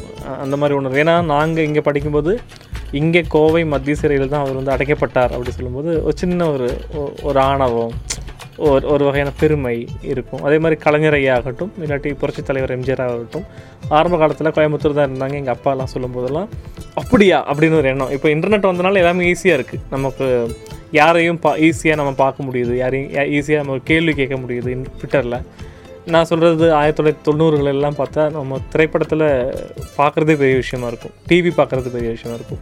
ஸோ அப்பேற்பட்ட காலத்தில் ஒரு கலைஞராகட்டும் எம்ஜிஆர் ஆகட்டும் வாவசி ஐயா ஆகட்டும் இவங்களாம் கோயம்புத்தூர் சார்ந்த ஏதோ சில விஷயங்கள் பதிவு பண்ணியிருக்காங்க என்பது எங்களுக்கு பெருமையாக இருந்துச்சு. அந்த மாதிரி நீங்கள் பெருமைப்பட விஷயம் தூத்துக்குடியில் என்னென்ன விஷயங்கள் உங்களுக்கு என்னென்ன இருக்குது நீங்கள் சொன்ன மாதிரி வவுசி. அவரை பற்றி கேட்குறப்ப எனக்கும் ரொம்ப சந்தோஷமாக தான் இருந்துச்சு. கப்பல் நம்ம ஊர் கப்பல் வந்து நம்ம ஊர்ல இருந்து தான் போயிருக்கு. நான் படி நான் படித்த ஹிஸ்ட்ரிஸில் வந்து கப்பல் வந்து ஓட்டுனது வந்து யாரும் பார்க்கல. இவர் ஒருத்தர் தான் நான் கப்பல் ஓட்டின. அதுவும் தமிழன் சொல்லி அது தமிழன்ல எங்கள் ஊர் அப்படிங்கிறப்ப எனக்கு ரொம்ப பெருமையாக இருந்துச்சு. இது போக இவரே மாதிரி இன்னொருத்தரும் எங்கள் ஊரில் பிறந்தாரு. அவரை பற்றி அவரை பற்றி கேட்குறக்கும் பாரதியார் எங்கள் ஊரா? பாரதியார் எங்கள் ஊரில் தான் பிறந்தாருங்கிறதே நான் படிக்கும்போது தான் இன்னும் இன்னும் கொஞ்சம் ஆணவத்தில் ஆணவமாக இருந்துச்சு எனக்கு. வேற? வேற பாண்டிய காலத்தில் வந்து கொற்கைன்னு ஒரு துறைமுகம் இருந்துச்சு. அந்த துறைமுகம் இருந்த ஊர் வந்து தூத்துக்குடி. பழமையான ஊர். ஸோ இந்த இடத்துல துறைமுகம்னு சொன்னாலே பழைய கால தமிழர்களில் தூத்துக்குடி தான் மெ மென்ஷன் பண்ணுறாங்க அப்படிங்கிறப்ப எங்கள் ஊர் வந்து கடலுக்கு வந்து எங்கள் ஊர் தான் ஃபேமஸ் போல் அந்த டைம்ல இருந்து இப்போ வரைக்கும் அப்படின்னு சொல்லி எனக்கு ரொம்ப பெருமையாக இருக்குது. குட் இப்போ அந்த கேள்வி எது கேட்டேன்னா கோயம்புத்தூர் சார்ந்த விஷயங்களில் இந்த கம்ப்யூட்டர் ரெவல்யூஷன் அதாவது கணினி சார்ந்த புரட்சி வரக்கு முன்னாடி எல்லா ஊருக்கும் அவங்கவுங்க வேலை என்பது அப்படியே பாதுகாப்பாக போயிட்டு இருந்தது உதாரணமாக கோயம்புத்தூரில் எடுத்துக்கிட்டால் நெசவு செய்யக்கூடிய வேலை கைத்தறி செய்யக்கூடிய வேலை இந்த ஒர்க் ஷாப் வைக்கிறது இதெல்லாம் ரொம்ப ஃபேமஸாக இருந்தது. ஆயிரத்தி தொள்ளாயிரத்தி எண்பதுகள்லேயும் தொண்ணூற்றி அஞ்சு வரைக்குமான காலகட்டம். தொண்ணூற்றி அஞ்சுலேருந்து மெது மெதுவாக இந்த டைப்ரைட்டர்லாம் போய் கம்ப்யூட்டர் வந்தது. அப்புறம் நைன்டீன் நைன்டி நைனுக்கு அப்புறம் நிறைய ஐடி கம்பெனிஸ் கோயம்புத்தூரில் வர ஆரம்பிச்சது. ரத்னத்துலேயும் கூட ரெண்டாயிரங்களில் தான் ஐடி கம்பெனி வந்தது. நம்ம ஐடி பார்க் இருக்குல்லையே நம்ம கம்பெனி நம்ம கேம்பஸில் ஆறு ஐடி பார்க் இருக்குது இதுக்கப்புறம் என்னாச்சுன்னா ஊர் சார்ந்த ஊர் மக்கள் சார்ந்த தொழில் வந்து ரொம்ப கம்மியாகிட்டு இருக்குது இப்போ எங் எங்களுக்கு தெரிஞ்ச ஒரு பெரிய முதலாளி வந்து நாலஞ்சு ஒர்க் ஷாப் சின்ன ஒர்க் ஷாப் இந்த லேத்து ஒர்க் ஷாப் மாதிரி வச்சுருந்தாங்களாம் எல்லாத்தையும் க்ளோஸ் பண்ணிட்டாங்க. இங்கே அதெல்லாம் பார்த்தீங்கன்னா மல்லிகை கடையாக மாற்றிருக்காங்க இல்லாட்டி குடோனாக மாற்றிருக்காங்க வாடகை கொடுத்துருக்காங்க இந்த மாதிரி தான் போயிட்டுருக்கு. இப்போ சிட்கோ மாதிரி இடங்கள் தெரியும் இல்லையா? பக்கத்தில் சிட்கோ ஸ்டாப்பில் இருக்குது அங்கேயும் பார்த்து நிறைய பேர் வேலைக்கு இப்போ கம்மியாக வராங்க இல்லாட்டி அதனால தான் வட மாநிலங்கள் மைக்ரேட்ஸை கூப்பிட்டு வேலைக்கு அனுப்புகிறாங்க இதெல்லாம் காரணம் என்னென்னா படித்து முடித்து போகிறவங்க கம்ப்யூட்டர் சார்ந்த வேலைக்கு போகும்போது பெருமையாக நினைக்கிறாங்க. ஐடி சார்ந்த எதுவாக இருக்கட்டும் ப்ரோக்ராமிங் ஆகட்டும் பிபி ஆகட்டும் அக்கௌண்ட்ஸ் ஆகட்டும் இப்போ நாங்கள் பண்ணுறக்கூடிய எடிட்டிங் ஆகட்டும் எல்லாமே கம்ப்யூட்டர் சார்ந்தாக இருக்குது ஸோ இன்னும் சொல்லப்போனால் பத்து வருஷம் முன்னாடி உங்கள் ஆஃபீஸில் கம்ப்யூட்டர் இருக்கா என்பதும் கூட பெருமையான ஒரு காலகட்டமாக இருந்தது. ரெண்டு இருபது வருஷம் முன்னாடி. ஸோ இந் இந்த வளர்ச்சி அதாவது கம்ப்யூட்டர் கணினி டெவலப்மெண்ட் சார்ந்த வளர்ச்சினால தூத்துக்குடி மக்களுடைய அடையாள வேலையாக இருக்கக்கூடிய உப்பு வேலைக்கு ஆட்கள் கம்மியாக வராங்களா? இல்லை அங்கே அது அந்த வேலைக்கு வட மாநில மக்களை கூப்பிட்டுட்டு இருக்காங்களா? அதை பற்றி தெரிஞ்சுக்காங்களா இல்லை எங்களோட தொழில் வந்து இது வரைக்கும் அதனால் எந்த பாதிப்பும் வரல. ஓகே எங்களுக்கு வந்து உப்பில் இது வரைக்கும் தூத்துக்குடி தான் ஃபேமஸாக போய்கிட்டு இருக்கு இல்லை தூத்துக்குடி உப்புல ஃபேமஸாக இருக்கும் இல்லைன்னு சொல்லலை. அந்த வேலை செய்வதற்கான மக்கள் இன்றைக்கும் வந்துட்டு இருக்காங்கன்னு நினைக்கிறீங்களா? ஆ மக்கள் இன்றைக்கும் வந்துக்கிட்டு இருக்காங்க இப்போவும் புதுசு புதுசாக உப்பு அலங்கள் வந்து ரெடி பண்ணிக்கிட்டு தான் இருக்காங்க. அதே மாதிரி மீன் பிடிக்கிறது அதுவும் எந்த பிரச்சனையும் வராமல் இப்போவும் மீன் பிடிக்க நல்லாவே போய்கிட்டு இருக்குது இது இதுக்கு காரணம் வந்துட்டு இப்போ நீங்கள் சொன்ன மாதிரி பட்ட படிப்பு படித்த இளைஞர்கள் வந்து இன்னும் ஜாஸ்தி ஆகாதனாலயா இல்லை ஆனாலும் இந்த வேலை செய்யறதுக்கு எந்த வகையிலும் தயக்கம் இல்லாமல் இருக்கக்கூடிய மனநிலை காரணமா? என்ன நினைக்கிறீங்க? இல்லை நிறைய பேர் படிக்காமல் இருப்பாங்கல்ல. அதான் கேட்குறேன் படி படிக்க படிப்பு வரலன்னு சொல்லி இருந்தவங்க மீன்பிடி தொழில். அந்த மாதிரி வேலைக்கு போயிடுவாங்க இப்போ படித்து முடிச்சிட்டிங்க பட்டம் வாங்குறதுக்கு என்னுடைய அட்வான்ஸ் வாழ்த்துக்களை பதிவு பண்ணிடுறேன். நீங்கள் வாங்கணும் விருப்பப்படுறேன். வாங்கி முடிச்சப்புறம் இந்த மீன் பிடிக்கக்கூடிய வேலையோ உப்பு சார்ந்த வேலைக்கோ நீங்கள் போக விருப்பம் இருக்கலாம் வச்சுக்கலாம். உதாரணமாக இருக்கலாம். இல்லைன்னு சொல்ல வேண்டாம். உதாரணமாக இருக்குன்னா உங்கள் வீட்டில் உங்கள் ஊர்லேயும் அதை பெருமையாக பார்ப்பாங்களா? இல்லை இன்னும் இவ்வளோ படிச்சுட்டு இந்த வேலைக்கு வரானே அப்படின்னு வருத்தப்படுவாங்களா? ஆ ஆமாம் எங்கள் வீட்டில் வந்து நான் படித்து கஷ்டப்படாமல் இருக்கணும் அப்படிங்கிறக்காண்டி தான் காலேஜ் சேர்த்து விட்டாங்க. ஆனால் எனக்கு என்ன ஆசைன்னா எனக்கும் மீன் பிடிக்க போகணும் அப்படின்னு ஆசையெல்லாம் இருக்குது. நான் என்ன தான் படித்து முடிச்சு எனக்கு வேலை கிடைச்சாலும் எனக்கு கிடைக்கிற டைமில் எனக்கு மீன் பிடிக்க போகணும் அப்படிங்கிறது என்னோட ஆசை. ஓகே அப்போ அந்த அந்த வேலையில் ரிஸ்க் இருக்குது நீங்கள் பார்த்துருக்கீங்க கஷ்டம் இருக்குது பார்த்துருக்கீங்க. இருந்தாலும் அதெல்லாம் மீறியும் அந்த வேலை உங்களுக்கு இருக்குதுன்னு வச்சுக்கலாமா? இல்லை அந்த வேலை கஷ்டங்கள்லாம் இருந்தாலும் நம்ம ஊர் மக்களோட போய் பண்ணுறப்ப அது வந்து ஒரு சந்தோஷமான இதாக இருக்கும். அந்த அளவுக்கு அதில் உள்ள கஷ்டங்கள் வந்து தெரியாது. அதிலே இருந்ததுனால. தெரியாது. அப்போது படிப்பு என்பது தொழில் சார்ந்ததுக்காக மட்டுமே ப்ரொமோட் பண்ணக்கூடாதுன்னு நினைக்கிறீங்க இல்லையா? இந்த படித்தா இந்த வேலைக்கு தான் போகணும் சொல்லி படிக்கக்கூடாது. படிப்பு என்பது அறிவு சார்ந்தது. தொழில் என்பது மனசு சார்ந்த விஷயமா நீங்கள் பார்க்குறீங்க ஆமாம் நான் வந்து படித்தா இந்த வேலைக்கு தான் போகணும். இல்லாட்டா நான் வேலைக்கே போகக்கூடாது. வீட்டில் தான் இருப்பேன். அப்படிங்கிறது என்னோட ஆசை கிடையாது. என்னை பொறுத்தளவுக்கு படிப்புங்கிறது சும்மா உலக உலகங்களை தெரிஞ்சு. தெரிஞ்சுக்கிறதுக்கு. அதுக்காக மட்டும்தான் நான் படிக்கிறேன். மற்றபடி நான் படித்தா இந்த வேலைக்கு தான் போகணும். அதுக்காண்டி தான் படிக்கிறேன் அப்படின்னு கிடையாது. எனக்கு எனக்கு என்னோட ஊரில் உள்ள வேலைகளை பார்க்கவும் எனக்கு தெரியும். எனக்கு அந்த வேலைகளும் பிடிக்கும். ஸோ அதனால் எனக்கு என்ன வேலை கிடைக்குதோ அந்த வேலை பண்ணிடுவேன் ஓகே ஏன்னா நிறைய இடங்களில் பார்த்துருக்கேன். இப்போ உதாரணமாக ட்ராவல்ஸ் கம்பெனி வச்ச ஒரு முதலாளி நல்லா தெரியும். அவரோட பையன் வந்து யூகே நம்ம பிரிட்டனில் போய் படித்தாங்க படித்து வந்தப்பறம் அவரோட பொசிஷன் தான் அவங்க எடுத்துக்கிட்டாங்க முதலாளி பொசிஷன் அப்போ அவர் ரொம்ப வருத்தப்பட்டார். யூகே வரைக்கும் அனுப்புனது அங்கே போய் செட்டில் ஆவேன் அங்கே பெரிய பேங்கில் வேலை செய்வேன்னு வச்சா திருப்பியும் நம்ம ஊருக்கே கோயம்புத்தூருக்கே வந்துட்டு இந்த ட்ராவல்ஸ் கம்பெனியில் ஒர்க் பண்ணுறியே அப்படின்னு சொல்லிட்டு வருத்தப்பட்டு எங்கிட்ட சொன்னாங்க. அவர் ஃபேமிலி ஃப்ரெண்டுனால ஸோ அந்த வருத்தம் ஏன் வருது? இப்போ பெற்றோர்களுக்கு வந்து அவங்க செஞ்ச வேலையை அவங்க பையன் செய்யும் போது செய்ய வேண்டாம் நீ படிச்சுட்டு கம்ப்யூட்டர் கணினி சார்ந்ததோ இல்லை அந்த டெவலப்மெண்ட் சார்ந்ததோ பண்ணும்போது தான் பெட்டராக இருக்கும்னு நினைக்கக்கூடிய காரணம் என்னவா இருக்கும்னு நினைக்கிறீங்க? அவங்க எதுக்காண்டி கஷ்டப்பட்டாங்கன்னு எனக்கு தெரில ஆனால் எங்கள் வீட்டில் எதுக்காண்டி கஷ்டப்படுவாங்கன்னா ஏன்னா அவங்களுக்கும் தெரியும் அந்த தொழிலில் உள்ள கஷ்டம். அந்த அந்த- வெயில் எல்லாமே அவங்களுக்கும் தெரியும். ஸோ என் பையனை நான் இவ்வளோ கஷ்டப்பட்டு படிக்க வச்சும் என் பையன் இன்னும் வந்து கஷ்டப்படுறானே என் கண்ணு முன்னாடி அப்படின்னு சொல்லி அவங்க கவலைப்படுவாங்க. அதனால மட்டும்தான் அந்த வேலை பார்க்காத. நீ படித்ததுக்கு ஏற்ற மாதிரி ஏதாச்சும் ஒரு வேலை பாரு அப்படின்னு சொல்லி அட்வைஸ் பண்ணுவாங்க. மற்றபடி வேறு ஒன்றும் கிடையாது. ரத்தினம் கல்லூரி மாணவர் திரு பாலா அவர்கள் அவருடைய சொந்த ஊரான தூத்துக்குடி குறித்து செய்த பதிவில் சில விஷயங்களை ரத்தினவாணி சமுதாய வானொலியில நாங்க ஒளிபரப்பல. இந்த பதிவை நீங்க முழுமையா கேட்கணும் அப்படின்னு நினைச்சீங்கன்னா ரத்தினவாணி முக புத்தகத்தை நீங்க அணுகலாம். ரத்தின வாணி தொண்ணூறு புள்ளி எட்டு சமுதாய வானொலியில் ரத்தின நேரம். ரத்தனவாணி தொண்ணூறு புள்ளி எட்டு சமுதாய வானொலி. ரத்த நேரம் நிகழ்ச்சியில் பொதுவாக என்ன பண்ணுவோம்னா ஸ்டூடெண்ட்ஸ் கூட எல்லாம் பேசி அவங்கவுங்களுடைய அனுபவம் ஊர் சார்ந்த விஷயங்கள் எல்லாத்தையும் நம்ம வந்து தெரிஞ்சுக்குவோம். பொதுவாக நம்ம நம்ம கூட பேசுகிறதுக்கான மாணவர்கள் எல்லாம் பொள்ளாச்சி கோயம்புத்தூர் சார்ந்தவங்களாக இருப்பாங்க. இல்லாட்டி சென்னை இருந்து சார்ந்து பேசியிருக்காங்க. பட் மற்றவங்க யாரும் அவங்க ஊரை பற்றியும் அவங்களோட ஊரோட கலாச்சாரம் பற்றியும் அந்த பேக்ரவுண்ட் பற்றி நிறைய விஷயங்கள்லாம் பேசுறதுக்கான வாய்ப்பு ரொம்ப கம்மியாக இருக்கும். சில பேர் பேசலை பேச விருப்பம் இல்லைன்னு சொல்லியிருக்காங்க. ஸோ நம்மளுடைய ரத்தனம் கல்லூரியில் இங்கிலீஷ் டிபார்ட்மெண்ட்டில் படிக்கக்கூடிய மாணவர் அவரோட பேர் வந்து உங்கள் பேர் என்ன?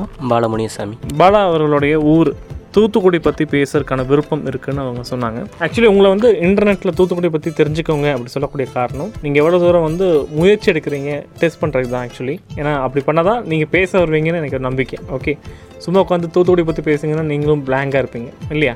கான்ஃபிடன்ஸ் வந்திருக்குமா? இந்த அளவுக்கு பேசுறதுக்கு நம்பிக்கை வந்திருக்குமா? இல்லை எனக்கு நானும் ஃபேஸ்புக் யூடியூப் விக்கிபீடியா அப்புறம் ஃப்ரெண்ட்ஸ் எல்லாத்தையும் கேட்டு தெரிஞ்சு எழுதி வச்சுக்கிட்டதுக்கு அப்புறம் தான் எனக்கே நிறைய விஷயம் எங்கள் தூத்துக்குடி பற்றி தெரிஞ்சு. இப்போ என்னென்னா நீங்கள் சேகரித்த விஷயங்கள் எல்லாம் அதை மட்டும் ஷேர் பண்ணுங்கள் என்னென்ன விஷயங்கள் நாங்கள் தெரிஞ்சுக்கணும்னு நினைக்கிறீங்களோ அது சொல்லுங்கள் தூத்துக்குடி. தூத்துக்குடியோட பேர் வந்து ஆரம்ப காலத்தில் வந்து சோதிக்கரைன்னு இருந்துச்சு. அதுக்கப்புறம் தான் தூத்துக்குடின்னு மாறுச்சு. ஆனால் தூத்துக்குடிக்கு வந்து தூத்துக்குடின்னு மட்டும் பேர் கிடையாது. அது போக இன்னும் ரெண்டு பேர் இருக்குது முத்துநகர் அப்படின்னு சொல்லுவாங்க. திருமந்திர நகர்னு சொல்லுவாங்க. திருமந்திரம் திருமந்திர நகர். திருமந்திர நகர்னு ஏன் சொல்கிறாங்கன்னா ராமர் வந்து சீதையை தேடி வரும்போது அனுமனை வந்து இலங்கைக்கு அனுப்பிட்டு தூத்துக்குடியில் உட்காந்து தான் தியானம் பண்ணார். தவம் பண்ணிக்கிட்டு இருந்தார் அப்படின்னு சொல்லுவாங்க. அப்படி தவம் பண்ணும்போது கடல் அலையெல்லாம் வந்து ரொம்ப சத்தமாக இருந்ததுனால அவருக்கு வந்து தவம் பண்ண வந்து முடியலை. ஸோ அதனால் கோவப்பட்டு என்ன பண்ணாருன்னா கடல் அலையில் வந்து சாபம் கொடுத்தாரு. நீ இனிமேல் சத்தம் போடாத அப்படின்னு சொல்லி. ஸோ அதனால் கடல் அலையில் வந்து அப்போலேருந்து இப்போ வரைக்கும் வந்து சத்தம் கம்மியாக தான் இருக்கும். ஸோ அவரோட திருமந்திரத்தை வந்து அந்த இடத்துல வச்சு உச்சரிச்சதுனால அந்த தூத்துக்குடிக்கு வந்து திருமந்திர நகர்னு இன்னொரு பேர் இருக்குது இப்போது நீங்கள் சொல்கிற கரெக்டாக இப்போ அந்த அங்கே இருக்கக்கூடிய சத்தம் கம்மியாக இருக்குமா? அலை சத்தம் வராதா? ஆ அலைகள் இருந்தாலும் அலைகளோட சத்தங்கள் வந்து கம்மியாக தான் இருக்கும். ஓ ஓகே இப்போ கன்னியாகுமரிக்கும் ராமேஸ்வரத்துக்கும் இருக்கக்கூடிய சவுண்டு திருச்செந்தூருக்கு இருக்கக்கூடிய சவுண்டு இங்கே வராதா? தூ தூத்துக்குடி சார்ந்த இடத்துல?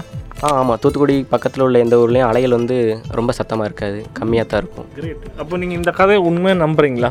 இல்லை இது ஒரு சயின்டிஃபிக் ஃபேக்டாக இருக்கும்னு நினைக்கிறீங்களா?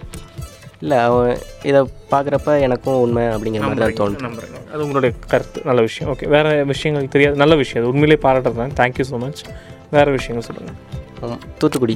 எங்கள் தூத்துக்குடி வந்து ஆரம்பத்தில் வந்து தனியாக ஒரு மாவட்டம் கிடையாது.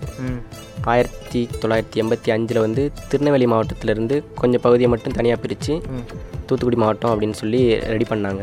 பண்ணதுக்கப்புறம் தூத்துக்குடியை வந்து இந்த ரெண்டாயிரத்தி எட்டு ஆகஸ்ட் அஞ்சில் வந்து என்ன பண்ணாங்கன்னா கலைஞர் ஐயா. அவர் வந்து முதலமைச்சராக இருந்ததுனால அவர் வந்து தூத்துக்குடியை வந்து தமிழ்நாட்டோட பத்தாவது மாநகராட்சியாக அதிகாரப்பூர்வமாக அறிவிப்பு கொடுத்தாரு. ஸோ அதுக்கு அது வரைக்கும் எங்கள் தூத்துக்குடி வந்து திருநெல்வேலி மாவட்டத்தோட தான் இருந்துச்சு. அந்த ஆயிரத்தி தொள்ளாயிரத்தி எண்பத்தி அஞ்சில் பிரித்து அதுக்கப்புறம் மாநகராட்சியாக மாறிச்சு. ஓகே. இப்போ திருநெல்வேலி மெயினான இடத்துக்கும் தூத்துக்குடி மெயினுக்கும் எவ்வளோ கிலோமீட்டர் வித்தியாசம் இருக்கும்? நீங்கள் சொல்லும்போது எனக்கு பொள்ளாச்சி கோயம்புத்தூர் திருப்பூர் மாதிரி தான் வந்துச்சு. ஸோ அந்த அதுக்கான ஒரு ஐடியாக்காக எவ்வளோ கிலோமீட்டர் வித்தியாசம் இருக்கும்? தூத்துக்குடியோட மெயின் சிட்டிக்கும் திருநெல்வேலி மெயின் சிட்டிக்கும் ஒரு நூறு கிலோமீட்டர் இருக்கும். ஓகே. அப்போ முன்னாடிலாம் அவங்ககிட்ட பெர்மிஷன் கேட்டு தான் இந்த அளவுக்கு டிஸ்டன்ஸ் வந்தால் தான் தெரியுமா? இல்லை ஆக்ஷன் ஃபுல்லாகவே திருநெல்வேலியிலேருந்து தான் வந்துட்டு இருந்துச்சு முன்னாடி இல்லைங்களா? தனியாக இல்லை தூத்துக்குடிக்கும் தனியாக இல்லாமல் திருநெல்வேலி பேஸ்டு தான் பண்ணிட்டு இருந்தாங்க முன்னாடி. ஆ ஆமாம் ஃபஸ்ட் எல்லாமே திருநெல்வேலி கண்ட்ரோலில் தான் இருந்துச்சு. ஓகே அதுக்கப்புறம் பிரித்ததுக்கு அப்புறம் தான் திருநெல்வேலி தனியாக தூத்துக்குடி தனியாக அப்படின்னு சொல்லி பிரிஞ்சுச்சு. வேறு வேறு விஷயங்கள் சொல்லுங்கள் தூத்துக்குடியில் பிறந்தவங்க. தூத்துக்குடியில் பிறந்தவர்கள் வந்து நிறைய பேருக்கு வந்து யாருக்குமே தெரியாது. எனக்கே யாரெல்லாம் இருக்காங்க யாரெல்லாம் பிறந்தது அப்படின்னு தெரியாது. நானே நிறைய இந்த நெட்டில் பார்க்கும்போது தான் எனக்கே தெரிஞ்சு தூத்துக்குடியில் பிறந்ததில் வீரபாண்டிய கட்டபொம்மன். வீரபாண்டிய கட்டபொம்மன் வெள்ளையர்களை எடுத்து போகிற மன்னர்களில் அவர் ஒருத்தர். முக்கியமானவர். முக்கியமான ஒருத்தர். ஆம், அவருடைய சிலை இல்லாட்டி அவருடைய வீட்டுக்கு அந்த மாதிரி இடத்துக்கு போயிருக்கீங்களா? அவரோட வீட்டுக்கு அவரோட சிலை இருக்கிற இடத்துக்குலாம் போனதில்லை. பட் ஆனால் பாஞ்சாலங்குறிச்சி பக்கத்தில் உள்ள கிராமங்களுக்கு போய் கபடி விளாடுறதுக்காண்டி போகும்போது அந்த ஆர்ச் பார்த்துருக்கோம். என்ன வீரபாண்டிய கட்டபொம்மன் நுழைவாயில். ஓகே நுழைவாயில். ஓகே. அவருடைய பிம்பம் பற்றி சொல்ல போகும்போது திரையில் பார்த்த பிம்பம் தானா? இல்லை அவரோட நிறம் வந்து வேறையா அது ஒரு பெரிய விவாதம் வந்து பார்த்துருக்கேன். உங்களோட ஏதாச்சும் அறிவு இருந்தால் நீங்கள் அதை பற்றி பகிர்ந்துக்கலாம். நீங்கள் தெரிஞ்சுக்கிட்ட ஏதாவது விஷயம் இல்லை எனக்கு நாங்கள் போகாதனால எனக்கு அதை பற்றி அந்தளவுக்கு பெரிய லெவலில் தெரியாது. நெக்ஸ்ட்டு வேறு? நெக்ஸ்ட்டு அடுத்து பாரதியார். பாரதியாரும் தூத்துக்குடி மாவட்டம். எட்டயபுரத்தில் தான் பிறந்தார். அவர் வந்து தூத்துக்குடி மாவட்டத்தில் தான் பிறந்தார் அப்படிங்கிறது எனக்கும் ஃபஸ்ட்டு ஸ்கூல் படிக்கும்போது தான் தெரியும். அதுக்கப்புறம் வஉசி. வஉசி வந்து தூத்துக்குடியில் பிறந்தாருன்னு எனக்கு தெரியாது. எனக்கே இப்போ தான் தெரியும். வஉசி கப்பலோட்டி தமிழன் தூத்துக்குடி அப்படிங்கிறது லேட்டாக தான் தெரியும். அதுக்கப்புறம் மாவீரன் சுந்தரலிங்கம். உலகத்திலேயே முதல் தற்கொலைப்படை வீரன் அப்படின்னா மாவீரன் சுந்தரலிங்கம் தான் சொல்லுவாங்க. எதுக்கு எதற்காக அவங்க அப்படி பண்ணாங்க? வீரபாண்டிய கட்டபொம்மன் காலத்தில் தான் அவரும் வாழ்ந்தார். அவர் வந்து படை படை வீரனாக சேர்ந்து துணை தளபதியாக மாறி அப்புறம் படை தளபதியாக மாறி இருந்தார். அவங்களோட ஒய்ஃபும் இவங்களும் என்ன பண்ணாங்கன்னா வெள்ளையர்களை வந்து எதிர்த்து போராடணும் அவங்கள வந்து அழிக்கணும் அப்படிங்கிறதுக்காக. இவங்களோட உடம்புல வெடிபொருள்லாம் கட்டிட்டு அவங்களோட ஆயுத கிடங்குல போய் விழுந்து அவங்கள வந்து அழிப்பாங்க. அதுக்கப்புறம் புலவர்கள். உமர் புலவர் உமர் குருபரர் இப்படின்னு தமிழில் நிறைய கவிதைகள் பாடல்கள்லாம் எழுதினவங்கலாம் இங்கே தான் பிறந்தாங்க. அப்புறம் சிவந்தி ஆதித்தன். இப்போ உள்ள தினத்தந்தியோட அதிபர். அவரும் தூத்துக்குடி மாவட்டம் தான். அதுக்கப்புறம் வெள்ளையத்தேவன். வெள்ளையத்தேவன் இவரும் பாண்டி ஆஹ் வீரபாண்டிய கட்டபொம்மனோட காலத்தில். தளபதியாக இருந்தார். வீரபாண்டிய கட்டபொம்மனை எதிர்த்து ஒரு ஆங்கிலேயரில் ஒருத்தர் வந்து துப்பாக்கி காட்டவும் அவங்களோட தலையை வந்து யோசிக்காமல் வெட்டிடுவார். அந்த மாதிரி இவங்கெல்லாம் தூத்துக்குடியில் பிறந்தவங்க. அதுக்கப்புறம் ஹச்சிஎல் கண்ணீர் குடும்பத்தோட தலைவர் வந்து சிவ் நாடார். அவரும் தூத்துக்குடியில் பிறந்தவர். சுற்றுலா சார்ந்த விஷயங்களும் எழுதி வச்சிருக்கீங்க. அதை பற்றி தெரிஞ்சுக்கலாம்? சுற்றுலா. முருகனோட அறுபடை வீடுகளில் இரண்டாவது வீடான திருச்செந்தூர் வந்து. தூத்துக்குடி மாவட்டம் தான் அதுக்கப்புறம் ஆங்கிலேயர்கள் கட்டிய பனிமய மாதா பேராலயம். தூத்துக்குடி கடற்கரை ஓரத்தில் தான் இருக்கும். திருச்செந்தூரும் கடற்கரை ஓரத்தில் தான் இருக்கும். அதுக்கப்புறம் மணப்பாடு பேராலயம். அதுவும் கடற்கரை ஓரமாக தான் இருக்கும். குலசேரப்பட்டினம் முத்தாரம்மன் கோயில். இந்தியாவிலே சிறப்பாக தசரா பண்டிகை கொண்டாடுற இரண்டாவது ம் ஊர்னா அது வந்து குலசேகரப்பட்டினம் தான். அது வந்து முன்னாடி முன்னாடி வந்து ஒரு துறை துறைமுக நகரமாக தான் இருந்துச்சு. இப்போவும் அது சிறந் சிறப்பாக தான் இருக்குது. இந்த ஊருங்க எல்லாமே கடற்கரை ஓரமாகவே தான் இருக்குது மற்ற ஊருங்கெல்லாம் நான் பார்த்த கோயில் எல்லாமே உள்ள ஊரில் ஊருக்குள்ளே இருக்கும். இது எல்லாமே கடற்கரை ஓரத்தில் இருக்கிறனால பார்க்க நல்லா இருக்கும். உங்கள் வீடும் கடற்கரை சார்ந்ததா இல்லை கொஞ்சம் ஊருக்குள்ளீங்களா? எங்கள் ஊர் கடற்கரையிலேருந்து ஒரு ஒரு ஐநூறு மீட்டர் அறநூறு மீட்டர் டிஸ்டன்ஸில் இருக்கும். okay. இவ்வளோதான் இருக்கும். இந்த சுனாமி பேரழி வந்த நேரத்துலலாம் பாதிப்பு உங்கள் ஊரில் இருந்துச்சா? இல்லை நீங்கள் பார்த்துருக்கீங்களா? சுனாமி வரும்போது எங்கள் ஊருக்கு வந்து பெரிய பாதிப்புலாம் ஒன்றும் ஆகலை. ஆனால் கடலில் வந்து எப்போவுமே உள்ளே இருக்கிறத விட கொஞ்சம் அதிகமாக வந்துருந்துச்சு. அது வந்திருந்த டைமில் எங்கள் ஊரில் இருந்த போட்டில் வந்து ஒரு ரெண்டு மூணு போட் வந்து ஆட்டோமேட்டிக்காக ஒன்னோட ஒன்றா மோதி உடஞ்சி கரையில் வெறும் கட்டை மட்டும் தான் கிடந்துச்சு போட்டு இழுத்துட்டு போயிடுச்சு. அடித்த அலைகளில் படகு உடஞ்சிருச்சு. ஓகே ஒரு மூணு படகு வந்து உடஞ்சி படகு மாதிரியே தெரியாமல் வெறும் கட்டை மாதிரி அந்த மாதிரி தான் வெளியே வந்து கிடஞ்சி அப்போ நீங்கள் சின்ன பையனாக இருந்தீங்க இல்லையா? ரெண்டாயிரத்தி நாலு ரெண்டாயிரத்தி அஞ்சு? ஆ ரெண்டாயிரத்தி நாலு ரெண்டாயிரத்தி அஞ்சு அந்த டைமில் நான் ரொம்ப சின்ன பையன். ஞாபகம் இருக்கா அந்த விஷயம்? ஆ அந்த விஷயங்கள்லாம் ஞாபகம் இருக்குது அந்த டைமில் எங்களெல்லாம் ஊரில் இருக்கக்கூடாது அப்படின்னு சொல்லி. சொந்தக்காரங்க ஊருக்கு அனுப்பி வச்சாங்க. பக்கத்தில் ஏதாச்சும் ஊருக்கு போய் விசிட் பண்ணீங்களா? பாதிக்கப்பட்ட ஊரில் அவங்களுடைய வலி ஏதாச்சும் துயரம் மறக்க முடியாத விஷயம்? ஆ, சின்ன பையனாக இருந்ததுனால எனக்கு அதை பற்றி ஒன்றும் தெரில நான் ஃபோர்த்து படிக்கும்போது தான் கோயம்புத்தூரில் குண்டு வெடிக்கப்பட்டது தெரியுமா? உங்களுக்கு கோவை குண்டு வெடிப்பை பற்றி தெரியுமா? இல்லை எனக்கு அதை பற்றி பெரிய லெவலில் ஒன்றும் தெரியும் நைன்டீன் நைன்ட்டி எயிட் டைமில் வந்து கோவை குண்டு வெடிப்பு நடந்தது. நான் அப்போ நாலாவது படிச்சுட்டு இருந்த சீசன் அப்போது வெடிச்ச ஒரு நாலு நாள்லாம் இருக்கும். முடிச்சப்புறம் எங்கள் அப்பா சும்மா என்ன ஆச்சுன்னு கூப்பிட்டு. காமிக்கலாம். ஒரு ஐடியாக்காக என்ன கூப்பிட்டு போனாங்க காந்திபுரம். ஸோ காந்திபுரம் போயிருக்கீங்களா? நம்ம காந்திபுரம் டவுன் ம் காந்திபுரம் போயிருக்கேன். அங்கே பார்த்தீங்கன்னா ஒரு துணி கடை பெருசாக இருக்கும். பேர் சொல்ல விருப்பம் போல. விளம்பரமாக போயிடும் ஸோ இப்போ துணி கடையாக இருக்குது அங்கே வந்து முன்னாடி வந்து ஒரு டவரோட பேரில் இருந்துச்சு. ஸோ அந்த டவர்லேயும் குண்டுவெடிப்பு நடந்தது. ஸோ அதெல்லாம் பீஸ் பீஸாக இருந்தது. பார்க்கும்போது பயமாகவும் பயங்கரமாகவும் இருந்தது. அப்புறம் ஆர்எஸ்புரம் கூட்டு போனாங்க. அங்கேயும் நிறைய பாதிப்பு நடந்தது. ஸோ அந்த மாதிரி நீங்கள் ஏதாச்சும் பார்த்துருக்கீங்களா? அது பெரிய ஒரு விஷயம் இல்லை? சுனாமி நம்ம அந்த சைடு தென் மாவட்டத்தில் நிறைய பாதிப்பு வந்த இடம்.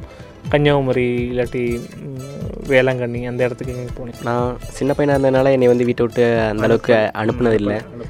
எங்கள் ஊர் பக்கத்தில் உள்ள ஊருங்களுக்கு எந்த பாதிப்பும் இல்லாதனால அவங்கவுங்க அவங்கவுங்க வேலையை மறுபடியும் பார்க்க ஆரம்பிச்சிட்டாங்க. வேறு விஷயங்கள் வேறு என்னென்ன சுற்றுலா சார்ந்த விஷயங்கள்? சுற்றுலா. சுற்றுலாவில் வந்து பழைய காலத்தில் உள்ள நிறைய இடம் வந்து எங்கள் தூத்துக்குடியில் இருக்குது அதில் முக்கியமானது தமிழர்களோட பாரம்பரியத்தை சொல்லக்கூடிய ஆதிச்சநல்லூர். அந்த ஊர் வந்து தூத்துக்குடியில் தான் இருக்குது என்ன அப்படி என்னென்ன விஷயங்கள் இருக்காங்க? ஆதிச்சநல்லூர். ஆதிச்சநல்லூரை பற்றி அங்கே வந்து அகழ்வாராய்ச்சி பண்ணுற இடம் அது. அங்கே அகழ்வாராய்ச்சி பண்ணி தமிழர்களோட கல்வெட்டுக்கள் அவங்க வாழ்ந்த வாழ்க்கை முறைகள் அதெல்லாம் அங்கே தான் ஆராய்ச்சி பண்ணுறாங்க ஆதிச்சநல்லூர் தூத்துக்குள்ளே இருக்குது அப்படிங்கிறது எனக்கு பெரு ரொம்ப பெருமையாக இருந்தாலும் எனக்கு கொஞ்சம் இவ்வளோ நாளாக தெரியாமல் இருந்தது. இப்போ இப்போ தான் எனக்கும் தெரியும். அப்புறம் கழுகுமலை கோயில். குடைவரை கோயில்கள் வந்து கழுகுமலை இருக்குது அதுக்கப்புறம் எட்டயபுரம் அரண்மனை கட்டபொம்மன் கோட்டை. அப்புறம் கட்டபொம்மன் வந்து கயத்தார்னு ஒரு இடத்த வச்சு தூக்கிலிட்டு கொன்றுவாங்க. அந்த நினைவிட இருக்குது அதுக்கப்புறம் பாண்டியர்கள் மன்னத்தில் மன்னிய மன்னர்கள் காலத்தில் இருந்த கொற்கை துறைமுகம். அது இருக்குது. குலசேரப்பட்டின துறைமுகம். அப்புறம் இப்போ ரீசெண்டாக தூத்துக்குடி ஹார்பர் வஉசிங்கிற பேரில் இருக்குது. இது தூத்துக்குடியில் சுற்றி பார்க்குறதுக்கான இடம். ஐயா ஜேகே வாசன் ஐயா தான் அந்த பேர் முன் வச்சாங்க. So whatever it is so ரொம்ப நன்றி. வேறு ஏதாச்சும் விஷயங்கள் சொல்ல விருப்பம் இருந்தால் சொல்லலாம். தூத்துக்குடியோட சிறப்பு அப்படின்னு பார்த்தோம்னா தூத்துக்குடினாலே உப்பு மட்டும்தான் ஃபேமஸ் உப்பு வந்து ஆசியாவிலேயே ரொம்ப தரம். தரமான உப்பு அப்படிங்கிறது வந்து சொல்கிறதுக்கு வந்து பெருமையாக இருக்குது. இந்த உப்புல வகைகள் சொல்லுவாங்க இல்லைங்களா? இந்த கல் உப்பு பொடி உப்பு அப்புறம் வேறு பேரில் நிறைய இல்லை. இந்த வேறு நல்ல உப்பு ஏதோ சொல்லுவாங்க. சத்தான உப்பு ஏதோ ஒன்று இருக்குல்ல. இந்து உப்பு அப்படின்னு. அதெல்லாம் என்ன வித்தியாசம்? உங்களுக்கு தெரியுமா? அந்த நாலேஜ் நான் எங்கள் ஊர்லேருந்து நான் பார்த்த வரைக்கும் உப்பில் அந்தளவுக்கு பெரிய வித்தியாசம்லாம் ஒன்றும் கிடையாது. உப்பு தான். உப்புங்கிறது எல்லாமே ஒரே உப்பு தான். அதை அரைச்சோம்னா பவுட்ரு அந் ரொம்ப அழுக்காக இருந்துச்சு அப்படின்னா அது ஒரு குவாலிட்டிக்கு போயிடும் உப்பு வந்து ரொம்ப நாளாக எடுக்காமல் அப்படியே தண்ணியிலேயே போட்டுட்டோம் அப்படின்னா ரொம்ப நாள் கழிச்சு வந்து சிமெண்ட் தயாரிக்கிற ஜிப்சமாக மாறும். ஓ அப்படியா? Okay okay. அந்த மாதிரி உப்பும் தண்ணிக்குள்ளே இருக்குமா அது? ஆ ஆமாம் உப்பை வந்து உப்பு விளைஞ்ச உடனே எப்போவுமே எடுத்துருவாங்க. அப்படி உப்பு விளைஞ்சி எடுக்காமல் அப்படியே தண்ணி வந்து அந்த மிச்ச தண்ணியை வந்து ஒரு இடத்துல தேக்கி வைப்பாங்க. அந்த தண்ணி அதில் படிஞ்சு படிஞ்சு அதில் உள்ள உப்பெல்லாம் சேர்ந்து ரொம்ப அது ஒரு அது வேறு மாதிரி இதாக இருக்கும். அது சாப்பிட்றதுக்கு பொருளாக யூஸ் பண்ண முடியாதா? அது சாப்பிட முடியாது. முடியாது. முடியாது. அது வந்து உப்பு உப்புலேருந்து உப்பு எடுத்ததுக்கப்புறம் மிச்சம் உள்ள கழிவு தண்ணி. கழிவு தண்ணி அதனால் அது வந்து சிமெண்ட் தயாரிக்க யூஸ் பண்ணுறாங்க வேறு விஷயம்? அப்புறம் மக்ரூன். சொன்னீங்க. மக்ரூன். அது சாப்பிட்றதுக்கு வந்து அது சாப்பிட்றதுக்கு வந்து நல்லாயிருக்கும் அந்த அது அந்த மக்ரூன் வந்து தூத்துக்குள்ள தான் ரொம்ப ஃபேமஸ் ஆனது. அப்புறம் பரோட்டா சாப்பிட்றதுக்கு வந்து விருதுநகர் தான் ஃபேமஸ் ம் ம் அதுக்கு அடுத்து அந்த பரோட்டா வந்து தூத்துக்குள்ள தான் நல்லாயிருக்கும். நல்லாயிருக்கும். அதுக்கப்புறம் தூத்துக்குடி. தூத்துக்குடி வந்து தமிழ்நாட்டோட நுழைவாயில். ஸோ இது வந்து சொல்கிறதுக்கு எனக்கு எனக்கு கொஞ்சம் பெருமையாக இருக்குது. அப்புறம் தங்கத்தேர் திருவிழா. பனிமய மாத தங்கத்தேர் திருவிழா வந்து பன்னெண்டு வருஷத்துக்கு ஒரு தடவை தான் நடக்கும். இந்த திருவிழா வந்து இந்த கோயில் வந்து ஆங்கிலேயர்கள் கட்டின பேராலயம். இது வந்து பன்னெண்டு வருஷத்துக்கு ஒரு வாட்டி நடக்கிறனால ரொம்ப ஃபேமஸாக இருக்கும் தூத்துக்குடியில் இது நல்லாயிருக்கும் அதுக்கப்புறம் இந்தியாவிலேயே தூத்துக்குடி வந்து மீன் பிடிக்கல வந்து ஒரு சிறப்பான இடமா இருக்குது ராமேஸ்வரம் தூத்துக்குடி கன்னியாகுமரி அந்த மாதிரில தூத்துக்குடியும் ஒரு முக்கியமான இடம். இப்போ இத்தனை விஷயம் சொன்னீங்க ரொம்ப நன்றி.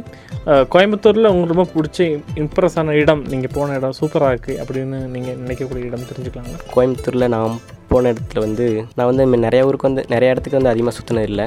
நான் போனது வந்து சிறுவாணி. அங்கே போயில கிளைமேட்டு அந்த ஏரியா எல்லாம் பார்க்குறதுக்கு வந்து நல்லா இருந்துச்சு. எங்கள் ஊர் சைடு வந்து இந்த மாதிரி நான் பார்த்தது கிடையாது. எங்கள் ஊர் சைடு ஃபால்ஸ் இருக்கு உங்கள் வீட்டில் எதா ஊரில் ஏதாச்சும் இந்த குற்றாலம் அல்லாமல் வேறு ஏதாச்சும் இடத்துல தண்ணி ஃபால்ஸ் வர மாதிரி இடம்? குற்றாலம் இல்லாமல் நான் வேறு போயிருக்கீங்களா? இல்லை குற்றாலம் இல்லாமல் நான் வேறு ஃபால்ஸ் ஏரியா பார்த்தது இல்லை. நீங்கள் சிறுவாணி பார்க்கலாம் இல்லையா? இங்கே ஆலியார் டேம் பார்க்கலாம். அந்த மாதிரி ஒவ்வொரு இடத்துக்கு பக்கம் பக்கம் இருக்குது பார்க்கலாம். மங்கி ஃபால்ஸ் இருக்குது அங்கெல்லாம் போயிருக்கீங்களா? ஆலியார் போயிருக்கேன் சிறுவாணி போயிருக்கேன். அவ்வளோதான் அவ்வளோதான் போயிருக்கேன். மற்ற அதிகபட்சமான இடங்கள் வந்து சுற்றினது இல்லை பவானி இருக்குது அப்புறம் மங்கி ஃபால்ஸ் இருக்குது திருமூர்த்தி டேம் இருக்குது எல்லாம் போய் பாருங்கள் நல்லா டிஃப்ரெண்ட்டாக இருக்கும். So last but not least இந்த வாய்ப்பை எப்படி நினைக்கிறீங்க? எங்களோட பேசுனது ரத்னவாணியில் பேசுனது ரேடியோவில் வரப்போகுது கொஞ்சம் சீக்கிரமாக ஸோ இது உங்களுக்கு புத்துணர்ச்சியாக இருக்கா? இல்லை ஏதோ பேச நாங்களே சொல்லி பேசிட்டு போகிற மாதிரி ஒரு அந்த உணர்வா? ஃபஸ்ட்டு வரும்போது ஏதோ பேசணும் அப்படிங்கிறதுக்காக வந்தேன். ப்ரெஷர் இருந்துச்சு. ம். இப்போ வந்து பேசி முடிக்க போகிறேன் அப்படிங்கிறப்ப எனக்கு எப்படி இருக்குன்னா எங்கள் ஊர்லேருந்து யாருமே இந்த மாதிரி பேசினது கிடையாது. ஸோ எங்கள் ஊர்லேருந்தே நான் ஒருத்தன் தான் அந்த மாதிரிலாம் பேசியிருக்கேன் அப்படின்னு நினைக்கிறப்ப ரொம்ப சந்தோஷமாக இருக்குது அதுவும் ஊரை பற்றியும் பேசியிருக்கீங்க? அதுவும் பேசின என் என்னோட ஊரை பற்றி பேசியிருக்கேன் அப்படிங்கிறப்ப எங்கள் ஊரில் உள்ளவங்களுக்கும் ரொம்ப சந்தோஷப்படுவாங்க. ஏதாச்சும் விஷயம் ஒரு தூத்துக்குடி சார்ந்த ஒரு மாணவனாகவோ இல்லை குடிமகனாகவோ இந்த விஷயம் நடந்தால் நல்லாயிருக்கும். கவர்மெண்ட் கிட்டேயோ மக்கள்கிட்டயோ யாருடைய கோரிக்கை வைக்கணும் விருப்பம் இருக்கா உங்களுக்கு? ஸ்டெர்லைட் அது மறுபடியும் ஓப்பன் பண்ணுறாங்க அப்படின்னு சொல்லிட்டு பேசிக்கிட்டு இருக்காங்க. அந்த சம்பவம் நடக்கும்போது நீங்கள் அங்கே இருந்தீங்களா? இந்த சம்பவம் நடக்கும்போது என்னை வந்து நான் வந்து ராமேஸ்வரத்தில் இருந்தேன். எங்கள் ஊர்லேருந்து எங்கள் ஊர் நீ ஊருக்கு ஊரில் இருக்கக்கூடாது. அப்படின்னு சொல்லிட்டு என்னை வந்து ராமேஸ்வரத்துக்கு அனுப்பி விட்டாங்க ஓகே நிறைய செய்திகள்லாம் பார்த்துருக்கோம். இருந்தாலும் அங்கே இருக்கக்கூடிய ஒரு தனி மனிதனாக கேட்குறோம். இது வந்து கான்ட்ரவர்சியை நாங்கள் யாருக்கும் சப்போர்ட்டும் பண்ணல இன்னும் இல்லை. ஆனால் அது பேச வேண்டிய விஷயமா பார்க்குறோம் ஸோ அந்த அந்த சம்பவம் அந்த மாதிரி ஒரு மாநாடு இல்லாட்டி அந்த மாதிரி மக்கள் நடந்து போவாங்க. இதெல்லாம் முன்னாடியே தெரியுமா? இல்லை அது ஆக்சிடெண்டலாக ஒரு நடந்த ஒரு சம்பவமா? இந்த மாதிரி ஒரு சின்ன புரட்சி லைட்டான ஒரு புரட்சி வந்தது வந்து முன்னாடியே பிளான் பண்ணதா? இல்லை அது ஒரு வகையான நடந்துச்சு அப்படியே நடந்துச்சு. அது வந்து எனக்கு எப்படி நடந்துச்சுன்னு எனக்கு வந்து அந்தளவுக்கு சரியாக தெரியாது. நானே போராட்டம் அப்படின்னு சொன்னதுக்கப்புறம் தான் எங்களுக்கு இதெல்லாம் தெரியும்.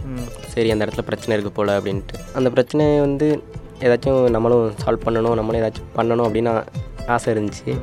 ஆனால் எங்கள் வீட்டில் உள்ளவங்க தான் இருக்காத அப்படின்னு சொல்லிட்டு அனுப்பி விட்டாங்க பொதுவாக அந்த மக்களுக்கு அங்கே எல்லாருக்குமே அந்த பயம் இருக்குங்களா? அந்த அந்த ஃபேக்ட்ரி பற்றியோ இல்லை அதோட பாதிப்பு வரும். இல்லாட்டி இது வந்து மற்ற மக்கள் மீடியா மட்டும் இல்லை நான் அப்படி சொல்ல விருப்பப்படல. சம் சமூக வலைதளத்தில் தனி மனித கருத்துக்கள் இருந்து எல்லாமே பீதி விட்டுதா இல்லை உண்மையிலேயே அந்த பயம் மக்கள்கிட்ட இருக்குதா? நீங்கள் அந்த கம்பெனி இருக்கிற சுற்றி உள்ளவங்களுக்கு மட்டும்தான் அந்த பயம் இருக்கும். அதை விட்டு லாங்கில் இருக்கிற ஊர் மக்களுக்கெல்லாம் அது வந்து அவங்க- அவங்களோட பிரச்சனையாக தெரியாது. அது வந்து அந்த ஊரில் இருக்குது நம்மளால இதனால நம்மளுக்கு எந்த பிரச்சனையும் வராது. அப்படின்னு சொல்லி தான் எல்லோரும் இருந்தாங்க. அந்த ஊரில் உள்ள மக்களுக்கு வந்து பிரச்சனை வந்துச்சு. அவங்க போராட்டம் பண்ணாங்க. அப்படிங்கிறது மற்றவங்களுக்கும் தெரிஞ்சதுக்கப்புறம் தான் அவங்க சப்போர்ட் பண்ண ஆரம்பித்தாங்க அது வரைக்கும் அந்த இது வந்து மற்றவங்களுக்கு வந்து அதை பற்றி எதுவுமே தெரியாது. யாருக்குமே நாலேஜ் இல்லாத அப்படிங்கிறதுனால இதனால் நம்மளுக்கு என்ன பிரச்சனை வரும் அப்படிங்கிறது யாருக்குமே தெரியாது. எங்கள் ஊரில் வந்து ஒரு கம்பெனி கட்டினாங்க பவர் பிளான்ட் அப்படின்னு. அதனால சுற்றி உள்ள ஏரியாக்களுக்கு வந்து பிரச்சனை வரும். பிரச்சனை வரும்னா ஒருவேளை இதில் ஏதாச்சும் பிரச்சனை வந்துச்சுன்னா இந்த ஊர்களுக்கெல்லாம் பாதிப்பு வரும். அப்படிங்கிறதுனால அது வந்து கட்டக்கூடாது அப்படின்னு போராட்டம் பண்ணாங்க. அப்படி நான் சின்ன பையனாக இருந்தேன். அந்த டைமில் அதை கட்டணும் அப்படின்னா ஒவ்வொரு வீட்டுக்கும் வந்து ten thousand ten thousand amount கொடுத்தாங்க ஒரு வீட்டுக்கு. அதை கொடுத்து அப்புறம் வருஷம் வருஷம் அந்த ஊரில் படிக்கிற ஸ்கூல் பசங்களுக்கு யங்கஸ்ட் யங்கஸ்ட் பீப்புள் எல்லாருக்குமே அங்கேருந்து பேக்கு விளையாடுறதுக்கு பேட்டு இந்த மாதிரி எல்லாமே டொனேட் பண்ணிக்கிட்டு இருந்தாங்க. இப்போ வரைக்கும் அது நடந்துக்கிட்டு தான் இருக்குது அதுக்கப்புறம் அவங்க ஓகே சொல்லிட்டாங்க பவர் பிளான்ட் பிரச்சனை இல்லை சொல்லிட்டாங்க. அதில் வந்து இது வரைக்கும் எந்த பிரச்சனையும் வந்தது கிடையாது. அது வந்து மக்கள் வந்து முன்னாடி வந்து வேணாம் சொன்னாங்களா? இல்லையா? வேணாம் சொன்னாங்க ஆமாம் மக்கள் வந்து முன்னாடி வந்து அது வந்து வேணாம். இவங்க கொடுத்த ஆஃபர் அவங்க கொடுத்த சலுகைகள் கிடைச்சப்புறம் பரவாயில்ல சொல்லிட்டாங்களா? ஆமாம் அவங்க கொஞ்சம் காசு இதெல்லாம் கொடுத்து எந்த பிரச்சனையும் வராது நாங்கள் பார்த்துக்குறோம் அப்படின்னு சொல்லிட்டு பேசினதுக்கப்புறம் அந்த இடத்த வந்து ஓகே சொல்லிட்டாங்க. இப்போ வந்து பாதிப்பு வரல. அந்த பவர் பிளான்டான பாதிப்பு வரல. அது பீதி இல்லையா? பிரச்சனை வந்துருமோன்னு பயமா? இல்லை வந்ததை பெருசுப்படுத்தலையா நீங்கள் பயந்த விஷயம் வந்ததா இல்லையா என்பதுதான் கேள்வி. இது வரைக்கும் பவர் பிளான்ட் வந்து பிரச்சனைன்னு ஒன்றுமே வந்ததில்லை. அப்போ அது ஒரு ஒரு வகையான பீதியை தான் பார்க்கப்படுது இல்லைங்களா? அப்படி ஒரு என்ன சொல்கிறது ஒரு மூட நம்பிக்கை இல்லையா? வராத விஷயம் வரும்னு நினச்சி நம்ம பயந்துட்டோம். ஆ ஆமாம் நாங்கள் இது அதில் என்ன பிரச்சனை வரும்னு எங்களுக்கு தெரியாது. கொஞ்சம் பேர் வந்து அதில் பிரச்சனை இருக்கும் அப்படின்னு சொன்னதுனால நாங்களும் அதை பிரச்சனையாகவே பார்த்தோம். ஓகே. உதாரணமாக இப்போது கோயம்புத்தூர் லெவலில் பார்க்கும்போது நிறைய என்ஜிஓஸ் இருக்காங்க. என்ஜிஓனா தெரியுங்களா? என்ஜிஓ என்ஜிஓ சொன்னால் தெரியுமா? என்ஜிஓனா நான் கவர்மெண்ட் ஆர்கனைசேஷன் அப்படி சொல்லுவாங்க. கவர்மெண்ட் ஆர்கனைசேஷன்னா நிறைய இந்த சைல்டு ஹெல்ப் லைன் அந்த மாதிரி விஷயங்கள்ல கவர்மெண்ட் ஆர்கனைசேஷன் என்ஜிஓன்னா கவர்மெண்ட் இல்லாமல் கவர்மெண்ட் செய்யக்கூடிய விஷயங்கள்லாம் செய்கிறது என்ஜிஓன்னு சொல்லுவாங்க. ஸோ கோயம்புத்தூரில் சில என்ஜிஓ என் நண்பர்களே ஒர்க் பண்ணக்கூடிய என்ஜிஓஸ்லாம் பார்த்தீங்கன்னா நிறைய இளைஞர்கள் ஐடி பார்க்கில் ஒர்க் பண்ணுறாங்க இல்லையா? இங்கே title park Ratnam park KG இருக்குது நிறைய இடங்களில் ஒர்க் பண்ணுறாங்க இவங்களெல்லாம் மெசேஜ் இல்லாட்டி ஒரு குரூப் எல்லாம் உருவாக்கி நம்ம நாட்டை காப்பாற்றணும் அப்படி சொல்லி முடிவு பண்ணிவிட்டு எல்லாம் கேதரிங் பண்ணி சில பேர் எல்லாருமே கிடையாது சில பேர் வந்து கேதர் பண்ணி அவங்கள என்ன பண்ணுவாங்கன்னா இந்த கல்வெட்டு இல்லாட்டி குளங்கள் இதெல்லாம் க்ளீன் பண்ண வச்சுட்டு குளங்கள்னால் கோயில் குளங்கள் மாதிரி பழைய குளங்கள்லாம் க்ளீன் பண்ண வச்சு க்ளீன் பண்ண சொல்லுவாங்க. அவங்களும் ச சண்டே ஒரு நாள் ஒரு மூணு மணி நேரம் இந்த வேலை செய்கிறது பெரிய விஷயமா இல்லை. நம்ம நாட்டுக்கும் ஊருக்கும் நல்லது பண்ணுறோன்னு மாணவர்கள் இந்த வேலைக்கு போகிறவங்கெல்லாம் செய்வாங்க. பட் செய்ய செய்ய சொல்ல சொல்லக்கூடியவங்க அந்த ஆர்கனைசர்ஸ் இருப்பாங்க இல்லைங்களா என்ஜிஓவில் இருக்காங்க அவங்க என்ன பண்ணுவாங்கன்னா அதெல்லாம் ஃபோட்டோ எடுப்பாங்க ஃபேஸ்புக்கில் போடுவாங்க. நாங்கள் வச்ச ஈவெண்ட்டுக்கு இவங்கெல்லாம் வந்து பண்ணியிருக்காங்க. நல்லது கெட்டது இது- பற்றி நான் பேச விருப்பப்படல. ஆனால் அதிகமான வேலை செஞ்சவங்க யார் இருப்பாங்கன்னா ஐடி பார்க் சேர்ந்தவங்களாம் இருப்பாங்க. பட் பேர் யார் வாங்குவாங்கன்னா இந்த ஆர்கனைசேஷன் வச்சவங்க பேர் வாங்குவாங்க. வித்தியாசம் புரியுதுங்களா நான் சொல்கிறது ம் புரியுது. புரியுது. இப்போது நான் ஒரு ஆர்கனைசேஷன் வச்சுருக்கேன் என்ஜிஓ வச்சுருக்கேன்னா நான் உங்களை எல்லாரும் கூப்பிட்றேன் மாணவர்கள் எல்லாம். உங்களை வேலை செய்ய சொல்லி அதை ஃபோட்டோ எடுத்து என்னுடைய நிறுவனம் சார்ந்து ஆர்கனைசேஷன் சார்ந்து ஒர்க் பண்ணாங்க இவங்க. அப்படி சொல்லிட்டு ஃபோட்டோலாம் போட்டுருவேன். இல்லை குரூப் ஃபோட்டோ தான் போட்டுருவேன். அப்போ பேர் யாருக்கு போகும்? இண்டிவிஜுவலாக அந்தந்த மக்களுக்கு போகுமா? இல்லை இதெல்லாம் இணைச்சவங்களுக்கு போய் சேருமா? இதெல்லாம் அந்த மெயினான அவங்களுக்கு மட்டும் தான் போகும். அப்போ அது அது என்னன்னா அது பிராண்டிங்காக பார்த்து வேறு நிறைய ப்ராஜெக்ட் வாங்குறதுக்கும் முயற்சி பண்ணி ப்ராஜெக்ட் வாங்கி அந்த விஷயம் இவங்க யாருக்கும் போய் சேராது. அவங்க அது முடிச்சோன்னா பெருமையாக அவங்கவுங்க செல்ஃபி எடுத்துகிட்டு போட்டுட்டு போயிடுவாங்க குரூப் ஃபோட்டோ கிடச்சா அது ஷேர் பண்ணிடுவாங்க பட் அவங்க யாருக்கும் தெரியாது. இந்த விஷயம் செஞ்சதுனால இந்த அளவுக்கு கிராண்ட் இல்லாட்டி அன்பளிப்பு கிடச்சிச்சு தெரியாது. இந்த மாதிரி தூத்துக்குடியில் ஏதாச்சும் விஷயங்கள் பார்த்துருக்கீங்களா? மக்களுடைய அறியாமையை வச்சு அவங்க அதை வந்து யாரும் சொல்ல வேண்டாம். ஏதாச்சும் இந்த மாதிரி பார்த்துருக்கீங்க. நீங்கள் சொன்ன மாதிரி பவர் பிளான்ட் பத் பற்றியே சொல்லும்போது பிரச்சனை வரும்னு எங்களுக்கு ஒரு பயம் வந்தது. அப்புறம் பிரச்சனை இது வரைக்கும் வரல. அப்படி அந்த மாதிரி வேறு ஏதாச்சும் விஷயங்கள் பார்த்துருக்கீங்களான்னு கேட்குறேன். இல்லை நான் இது வரைக்கும் அந்த மாதிரி எதுவும் பார்த்தது இல்லை இப்போ இந்த இதுலேனாலும் பிரச்சனை இது வரைக்கும் வரல. ஆனால் பிரச்சனைகள் வரும். வரும். நீங்கள் நினைக்கிறீங்க? ம் ஆமாம் நான் நம்புகிறேன் நம்புறேன். நல்ல பிரச்சனைகள் வரும். ஆனால் இது வரைக்கும் எந்த பிரச்சனையும் இல்லாமல் ரொம்ப சேஃப்டியாக எல்லாமே பண்ணிக்கிட்டு இருக்காங்க. ஸோ நிறைய விஷயங்கள் இந்த அளவுக்கு நீங்கள் டீப்பாக பேசுவீங்க தெரியல. அதே மாதிரி நீங்கள் நீங்கள் உங்கள் ஊரில் பிரச்சனை சார்ந்து சொன்னதும் கூட அது உங்களுடைய கருத்தாக தான் நாங்கள் பார்க்குறோம். மற்றபடி பெரிய விஷயமா பார்க்கல. ஸோ ரொம்ப நன்றி. இவ்வளோ தூரம் வந்து அதுவும் இவ்வளோலாம் பேசுவீங்கன்னு எதிர்பார்க்கவே இல்லை. உங்களுடைய வார்த்தைகளாகட்டும் உங்களுடைய கருத்துக்களாகட்டும் எல்லாமே ரொம்ப கிளியராக இருந்துச்சு. ஏதோ பேசணும் சொல்லி பேசாமல் மனசுலேருந்து பேசியிருக்கீங்க. ஸோ இந்த இந்த நீங்கள் சொன்ன மாதிரி இந்த லிங்க் வந்து உங்கள் ஊர் மக்களுக்கும் எங்கெங்கேயோ இருக்கக்கூடிய தமிழ் மக்களுக்கும் பெரிய மிகப்பெரிய ஒரு சேஞ்சஸ் உருவாக்கும் நம்புகிறோம் ஸோ இந்த லிங்க் லிங்க்கை எடிட் பண்ணிவிட்டு ஆன்லைனில் போட்டுட்டு ப்ராட்காஸ்ட் லிங்க்கை உங்களுக்கு நான் ஷேர் பண்ணுறேன் ஸோ தேங்க்யூ பாலா. நல்லா படிங்க. படித்து இதே வேலைக்கு நீங்கள் போனாலும் எனக்கு எனக்கு சந்தோஷம் தான் ஏன்னா உங்களுக்கு பிடிச்ச வேலையை செய்யணும்னு நான் நம்புகிறேன் ஆக்சுவலி இல்லாட்டி கணினி சார்ந்தது இல்லாட்டி பெரிய வேலையில் சேர்ந்து வெளியூர் வெளிநாடுலாம் போனாலும் சரி பிடிச்ச வேலையில் இருங்க சந்தோஷமாக இருங்க. ஸோ நன்றி வணக்கம். நன்றி. ரத்தினம் கல்லூரி மாணவர் திரு பாலா அவர்கள் அவருடைய சொந்த ஊரான தூத்துக்குடி குறித்து செய்த பதிவில் சில விஷயங்களை ரத்தினவாணி சமுதாய வானொலியில நாங்க ஒளிபரப்பல. இந்த பதிவை நீங்க முழுமையா கேட்கணும் அப்படின்னு நினைச்சீங்கன்னா ரத்தினவாணி முக புத்தகத்தை நீங்க அணுகலாம். ரத்தின வாணி தொண்ணூறு புள்ளி எட்டு சமுதாய வானொலியில் ரத்தின நேரம்.